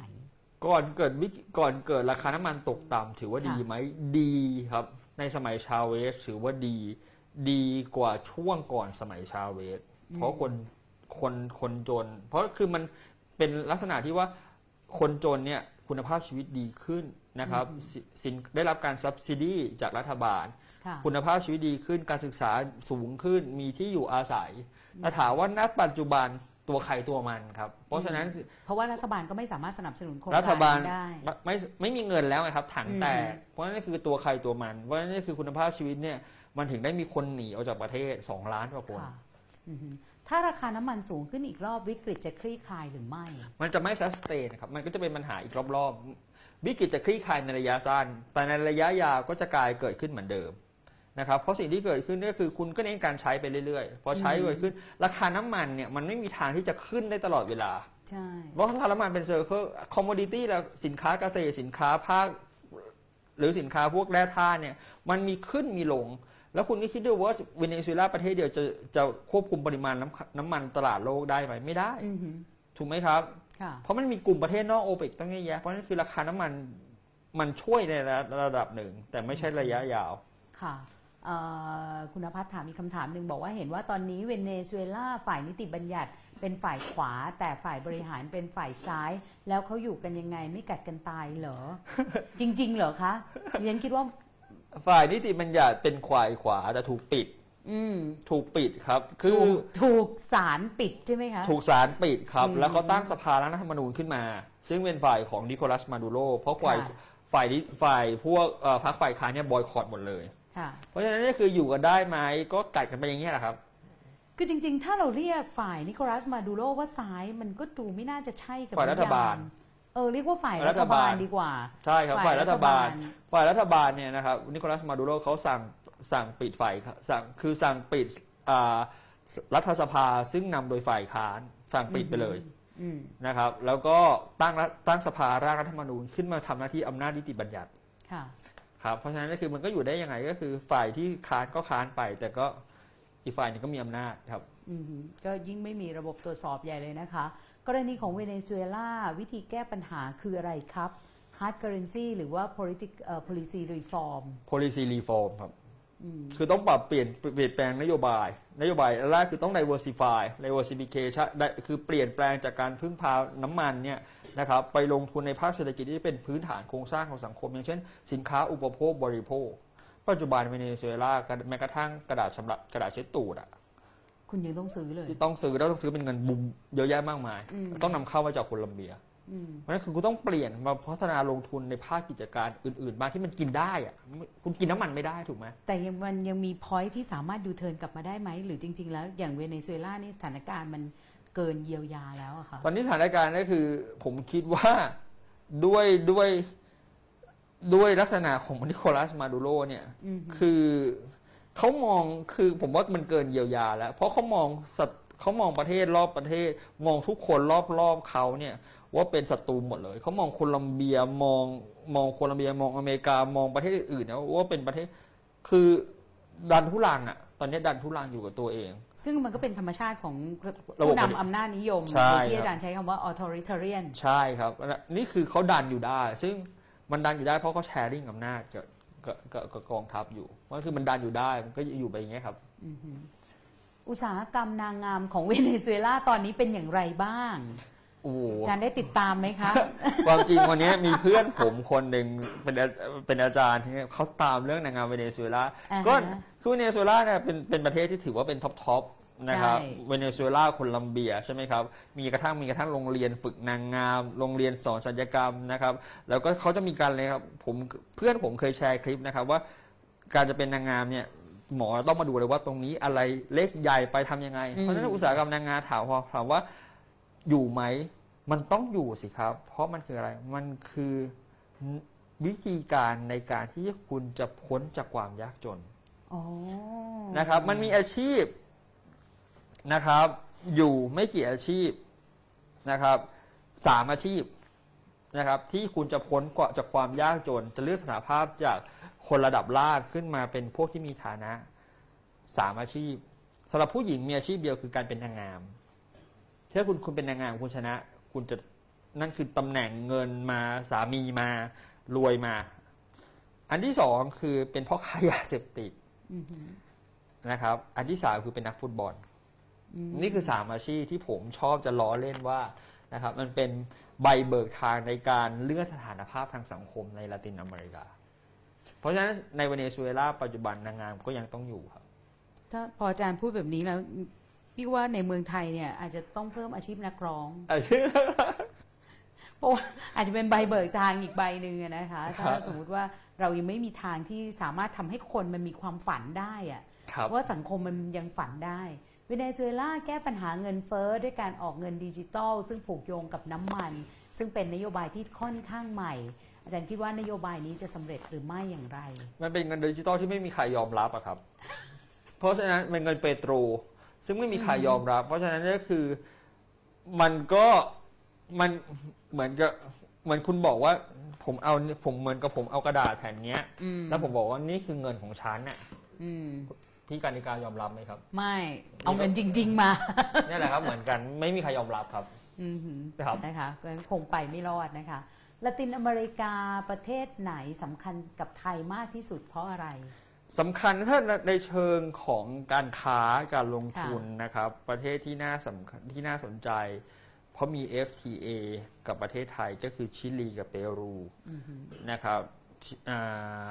ตอนเนี้ยนะครับเปรูเนี่ยนะครับมีเศรษฐกิจนะครับเป็นมีความเติบโตของเศรษฐกิจเนี่ยเป็นอันดับสองของภูมิภาค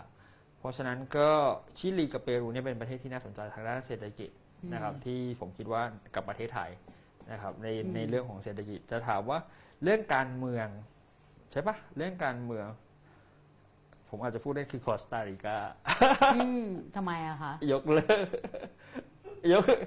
นะครับอ๋อก็คืยกเลิกยกเลิกเลิกรัฐประหารยกวิเพื่ธีอการไทยจะเป็นแบวิบธีอย่าการงยกเลิกบ้ารังฐประหารของเขาคือเด็ดขาดมากอืมนะครับในกรณีของคอสตาริกาอืมอันนี้เป็นเรื่องขำๆนะครับแต่ว่า ตอนแรกตอนที่ประเทศไทยทำ FTA กับเปรูนะพี่ก็สงสัยมากเลย คือกับชิลีเนี่ยมันพอเข้าใจได้ชิลีเนี่ยมันจะมีลักษณะคล้ายๆ สิงคโปร์ครับนะก็ใช่คืครับอเป็นศูนย์กลาง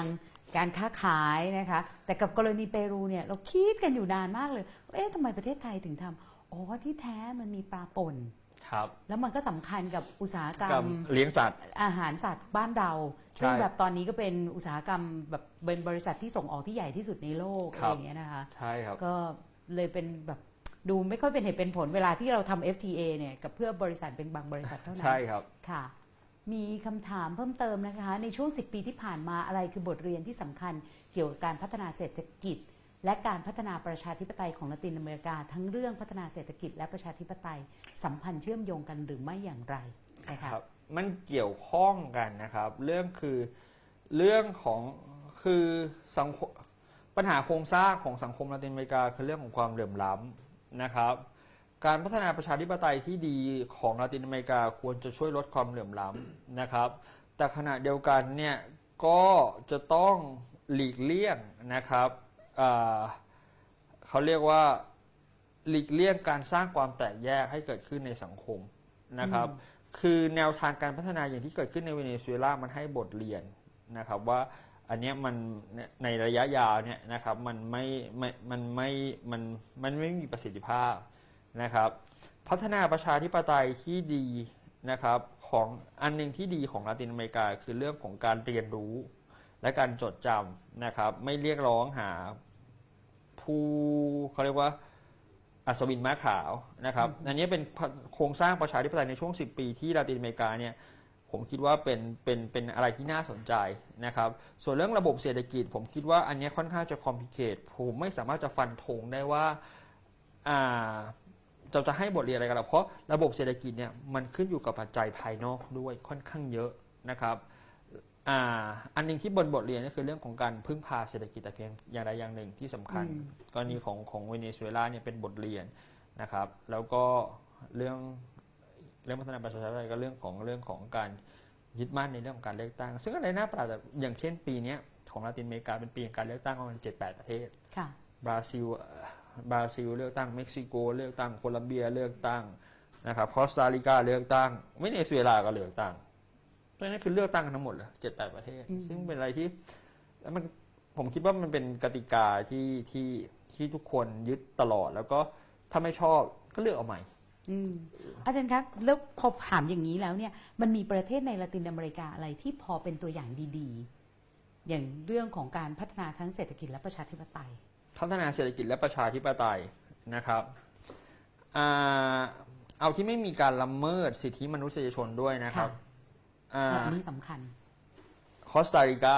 อือหือนะครับ คอสตาริกาเนี่ยเศรษฐกิจของเขาแต่ด้วยด้วยภูมิศาสตร์มันทำให้คอสตาริกาเนี่ยเศรษฐกิจของเขาเป็นเศรษฐกิจแบบโอเพนแล้วก็เน้นเรื่องการท่องเที่ยวอืมเพราะฉะนั้นคือเขาเป็น ecotourism ที่สำคัญของ Central America คอสตาริการะบอบประชาธิปไตย อันนี้แน่นอนโดยยกตัวอย่างมาหลายครั้ง อีกอันหนึงประเทศที่น่าสนใจก็คืเดี๋อยวตรงคอสตาริกาเนี่ยพี่น่าสนใจตรงที่ว่าเขาให้ความสำคัญกับเรื่องเออ ความหลากหลายทางชีวภาพ คือไม่ได้ขายทรัพยากรกินน่ะใช่ครับให้ความหลากหลายทางชีวภาพมากนะครับอืมแล้วก็เป็นประเทศที่คือ green countryนะครับใช่ green ecology น่าไปมากๆซานโฮเซ่ค่ะซานโฮเซ่นะครับถ้าบินไปได้ก็น่าน่าบินไปค่ะนะครับ อันนี้เป็นอะไรที่อันหนึ่งส่วนส่วนประเทศที่อันหนึ่งคือโคลอมเบียอือหือโคลัมเบียเนี่ยเป็นการเมืองที่ยึดติดกับยึดติดเขาเรียกว่า ยึดมั่นอยู่กับระบบการเลือกตั้งโดยตลอดเวลา ไม่ว่าจะมีปัญหาอะไรก็ตามมีปัญหาความรุนแรงปัญหายาเสพติด ปัญหาเรื่องของกบฏฝ่ายซ้าย เขาถือว่าการเลือกตั้งเป็นตัวตัดสินที่ทางอนาคต แล้วสิ่งที่เกิดขึ้นก็คือ มันทำให้โคลัมเบียปัจจุบันเนี่ยเป็นประเทศที่เขาเรียกว่าพยายามจะสมัครเป็นส่วนหนึ่งของ OECD อืมประเทศที่พัฒนาแล้วก็มีมีมีอะไรที่น่าสนใจค่อนข้างเยอะสำหรับโคลัมเบียครับ เพราะว่าเขาเรียนรู้จากช่วงที่อยู่กับทหารเอ่อรัฐประหารอย่างยาวนานเหรอคะไม่ครับโคลัมเบียไม่มีรัฐประหาร ไม่เคยมีรัฐประหารเลย มีแค่3ปี1 9 1 9 5 0และทำไมเขา195ทำให้เบื่อได้ขนาดนั้นเลยเหรอคะคือเขาเป็นระบบสองพรรคที่ conservative อืมกับ liberal แข่งกันมาโดยตลอดค่ะแล้วก็มีอยู่ช่วงหนึ่งมันมาจับมือกัน กีดกันพรรคการเมืองอื่นออกนะครับกีดออกหมดเลยนะครับแบ่งกันใช้ตำแหน่งหารครึ่งหารครึ่งหารครึ่งอือหือหารครึ่งหมดทุกอย่าง ตำแหน่งอืมรัฐบาลและรัฐสภาหารครึ่งหมดค่ะนะครับ เพราะฉะนั้นคือเขาไม่เอาระบบทหาร มีรัฐประหาร3ปี ผลสุดท้ายคนที่เป็นทหารที่รัฐประหารต้องบอกว่าพอแล้ว ผมมาสมัครรับเลือกตั้งแข่งขันกันเป็นประธานาธิบดีนะครับ อันนี้คือสิ่งที่เกิดขึ้นคือเขาแล้วแม้กระทั่งในช่วงที่เขาเกิดปัญหาเรื่องของค้ายาเสพติดค่ะ ทุกคนจะเข้าใจผิดมากว่าประเทศนี้ต้องมีระบบเผด็จการทหารมากเออไม่มีครับ ไม่เจอระบบเผด็จการทหาร4ปีเลือกตั้ง4ปีเลือกตั้ง อืมแล้วทำไมคนถึงบอกว่าอย่างคุณอภิชาติพงศ์ก็ยังบอกเลยบอกว่า ต้องไปโคลัมเบียเพื่อจะทำหนังสักเรื่องหนึ่งเพราะว่าใกล้เคียงกับประเทศไทย แล้วก็ถ้ายิ่งอ่านหนึ่งร้อยปีแห่งความโดดเดี่ยวเนี่ยบางมุมเรารู้สึกว่าเอ๊ะนี่เรากำลังอ่านเรื่องของประเทศไทยอยู่หรือเปล่าในบางครั้ง คือมันมีเรื่องคือกบฏของโคลัมเบียเนี่ยมันเป็นกบฏที่ค่อนข้างซับซ้อน คือมันมีรัฐบาลนะครับ มันมีกบฏฝ่ายซ้าย แล้วก็มีกองกำลังเจ้าพ่อฝ่ายขวา เจ้าพ่อนี่คืออะไร เจ้าพ่อนี่คือเจ้าพ่อค้ายาหรือคนรวย ซึ่งฝ่ายซ้ายกบฏฝ่ายซ้ายเนี่ยไปจับพวกนี้มาเรียกค่าไถ่เพื่อจะเอาเงินมาแจกคนจนตามหลักของโรบินฮูดถูกไหมค่ะครับ สิ่งที่เกิดขึ้นก็คือความจริงเนี่ยไอกองกำลังเจ้าพ่อไม่ควรจะมีถ้ารัฐบาลเข้มแข็ง แต่รัฐบาลมันไม่เข้มแข็งนะครับ มันปราบกบฏฝ่ายซ้ายไม่ได้ เจ้าพ่อก็เลยหากองกำลังเป็นส่วนของตัวเองซะตอนหลังไอกองกำลังเจ้าพ่อเนี่ยก็ขายยา เป็นเป็นกองกำลังที่แบบว่า เห็นใครที่เป็นคิดว่าจะเป็นฝ่ายซ้าย เป็นชาวนาก็ฆ่าก็ทิ้งค่าทิ้งเพราะฉะนั้นคือมันกลายเป็นกบฏสามเศร้าอืมเป็นความขัดแย้งในสังคมสามเศร้าที่เกิดขึ้น ถามว่าในสังคมโคลัมเบียนะมีความแตกแยกทางการเมือง เหมือนบ้านเราไหมไม่แต่มีแต่เนี้ยมีปัญหาของยาเสพติด แต่ปัจจุบันมันดีขึ้น ปัญหายาเสพติดมันมูฟไปอยู่ที่เม็กซิโก มันเอาไปเอาไปเกิดขึ้นที่เม็กซิโกแทน ปัญหาเศรษฐกิจปัญหาเรื่องยาเสพติดเนี่ยมันถูกปราบปรามในสมัยของอ l ว a โรยูดิเบที่ผมเล่าให้ฟังปี 2002-2010 ที่มีนโยบายในการปราบปรามทำให้ปัญหายาเสพติดมันดีขึ้น มันก็เลยมูฟไปอยู่ที่เม็กซิโกอืมเพราะนั่นคือถามว่ามันมีหน้าไปเพราะอะไร มันเป็นประเทศที่มีความหลากหลายทางด้านชีวภาพ ติดเบอร์หนึ่งของโลกเหมือนกันอือหือเพราะมันมีทั้งป่าอเมซอน ติดกับริมชายฝั่งแปซิฟิก ติดแอตแลนติก มีเขตพื้นที่สูง เมืองหลวงเนี่ยสูงกว่าพันแปดร้อยเมตรค่ะมีความวาไรตี้หมดเลย น่าไปมาก น่าสนใจมากอาจจะแบบคุยหนึ่งตอนเลยนะคะวิอาจารย์ธเนศอาพรสุวรรณฝากคำถามมาค่ะ จีนญี่ปุ่นมีบทบาททางเศรษฐกิจในเวเดบ้างไหม จีนติดตามสถานการณ์ในละตินอเมริกาแค่ไหนเขาอยากมีบทบาทในนั้นบ้างไหม ญี่ปุ่นไม่มีบทบาทในเวเนแต่จีนน่ะมีแต่แต่ถามว่าจีนเนี่ยนะครับยังไงอะคะจีนจีนบทบาทในเวจจีนคืออเมริกาคือเวเนเนี่ยต่อต้านอเมริกาค่ะเพราะฉะนั้นอะไรก็ตามที่ไม่ใช่อเมริกาเวเนไปหมดเพ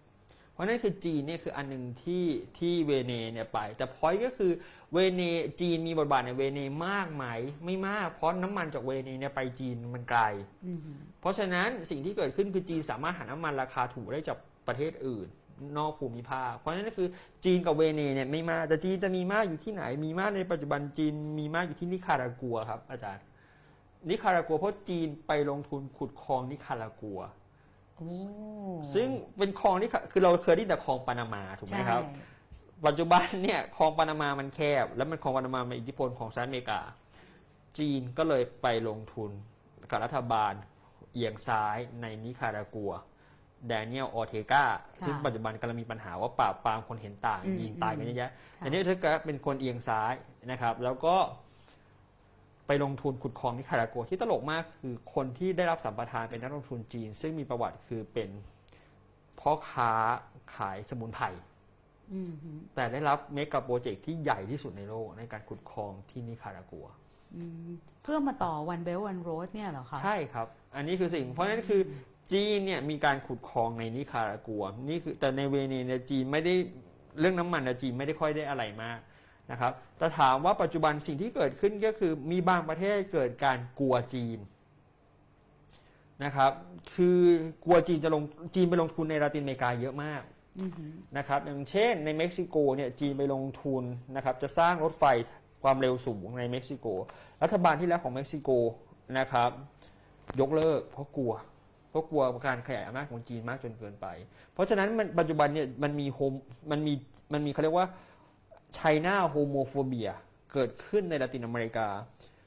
แต่ในละตินอเมริกาก็มีหลายประเทศที่ถอนการสนับสนุนไต้จากหวันไต้หวัน ใช่ครับ นั่นคือประเทศเล็กอ่าฮะๆแต่ประเทศอย่างเช่น ยกตัวอย่าง ผมยกตัวอย่างโคลัมอ่าชิลีเปรูเม็กซิโก โคลัมเบียเนี่ยค่ะด้วยความที่กลัวจีนจะมีบทบาทมาก เลยตั้งกลุ่มที่ชื่อว่า Pacific Alliance นโยบายคือจะทำการค้ากับอาเซียนอืมไม่เอาคือไม่พึ่งพาจีนคนเดียวค่ะ แต่คือ diversify จากจีนน่ะไปสู่กลุ่มเศรษฐกิจอื่น ที่ไม่ใช่อเมริกาด้วย ไม่ใช่ยุโรปด้วยนะครับ อันนี้คือสิ่งแต่ประเทศเล็ก ๆ เนี่ยนะครับ แน่นอนจีนต้องพึ่งพาชอบพึ่งพาจีนใช่ครับพึ่งพาจีนพอสมควร เพราะฉะนั้นคือคุณจะเห็นว่าปัจจุบันไต้หวันก็พยายามจะพยายามจะไปทวงคงสู้ไม่ไหวไปทวงคือแต่คงไม่ไหวครับคงสู้ไม่ไหวนะคะ ถ้าเป็นแบบนี้เรื่อยๆ เวเนซุเอลามีโอกาสเป็นรัฐล้มเหลวไหมคะ มีครับ แล้วมันจะนำไปสู่อะไรอะคะมันก็นำไปสู่ผมก็คือผมคิดว่า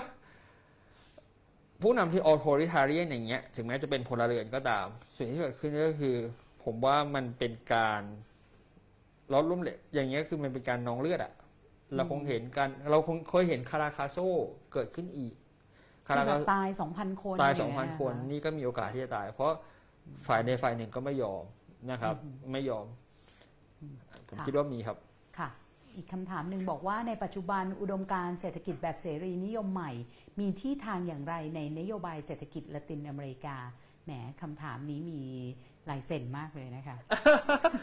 เสรี neoliberalism ใช่ไหมครับค่ะมีที่ทางอย่างไรในลาตินอเมริกา เป็นหลาย ๆ ประเทศในลาตินอเมริกา ก็ดำเนินตามนโยบายนี้อย่างเช่นนะครับกลุ่มประเทศแปซิฟิกอะไรอันชิลีนะครับเปรูชิลเปรู โคลัมเบียนะครับอ่า เม็กซิโก พวกเนี้ยเสรีนิยมใหม่ ถึงแม้ว่าผู้นำใหม่ของเม็กซิโกจะออกแนวซ้ายเนี่ยเหรอคะใช่ครับ เรายังจำลูล่าได้ป่ะครับจำได้ค่ะของบราซิลเขาเป็นถึงซ้ารู้ว่ายเป็นซ้ายถึงรู้เป็นซ้ายแต่เขาก็ดำเนินนโยบายเศรษฐกิจแบบเสรีนิยมใหม่ค่ะนะครับมีมีอาจจะมีมีการนโยบายในการเอื้อคนจนบ้างแต่เขาก็ยังฟังก์ชันตามเสรีนิยมใหม่อืมครับเพราะฉะนั้นคือถามว่าที่ทางมันเป็นยังไงนะครับ มันมันมันมันมีประเทศที่ไปตามนั้นอยู่แล้วครับ อืมอย่างกรณีของอาร์เจนตินานี่เพื่อนเพิ่งส่งมา ก็เขากู้เงินได้เท่าไหร่นะอาจารย์50,000ห้าหมื่นล้านล้านดอลลาร์สหรัฐเนี่ยคือสั่งให้ยุบ IMF สามารถสั่งให้ยุบกระทรวงได้ แล้วกระทรวงใหญ่ ๆ เนี่ยอย่างเอ่อสาธารณสาสุขธารณสุขที่แบบดูแลคนป่วยอะไรอย่างเงี้ยนะคะ คือเขาบอกเหลือแค่ประมาณแค่ระดับกรมเท่านั้นเอง ใช่ครับ คือมีเดิมมี 19 กระทรวงถูกยุบไปครึ่งหนึ่ง เขเขาเป็นการรัดเข็มขัดตามนโยบาย IMF โหนี่ก็แบบว่ามีที่มีทางมากนะคะ ถ้าคำตอบแบบนี้นะคะ นโยบายอเมริกาในยุคทรัมป์เนี่ยส่งผลกระทบต่อละตินอเมริกามากน้อยแค่ไหน คือเป็นนโยบายส่วนมากก็คืออเมริกทรัมป์เนี่ย American First อือฮึใช่ไหมครับ เพราะฉะนั้นคือนโยบายของเขาคืออันแรกที่สำคัญก็คือคุณไล่พวก immigration ที่เป็น illegal immigration พวกอพยพที่ผิดกฎหมายเนี่ยไล่กลับประเทศนะครับนะครับ อันนี้อันนี้มันก็จะส่งผล อันที่สองคือนโยบายทางคือกีดกันทางด้านการค้า กีดกันทางด้านการค้า โดยเฉพาะจะบอกว่ากับนาฟตากับเม็กซิโกเนี่ยจะมีการเจราจากันใหม่อืมเพราะมองว่าถ้า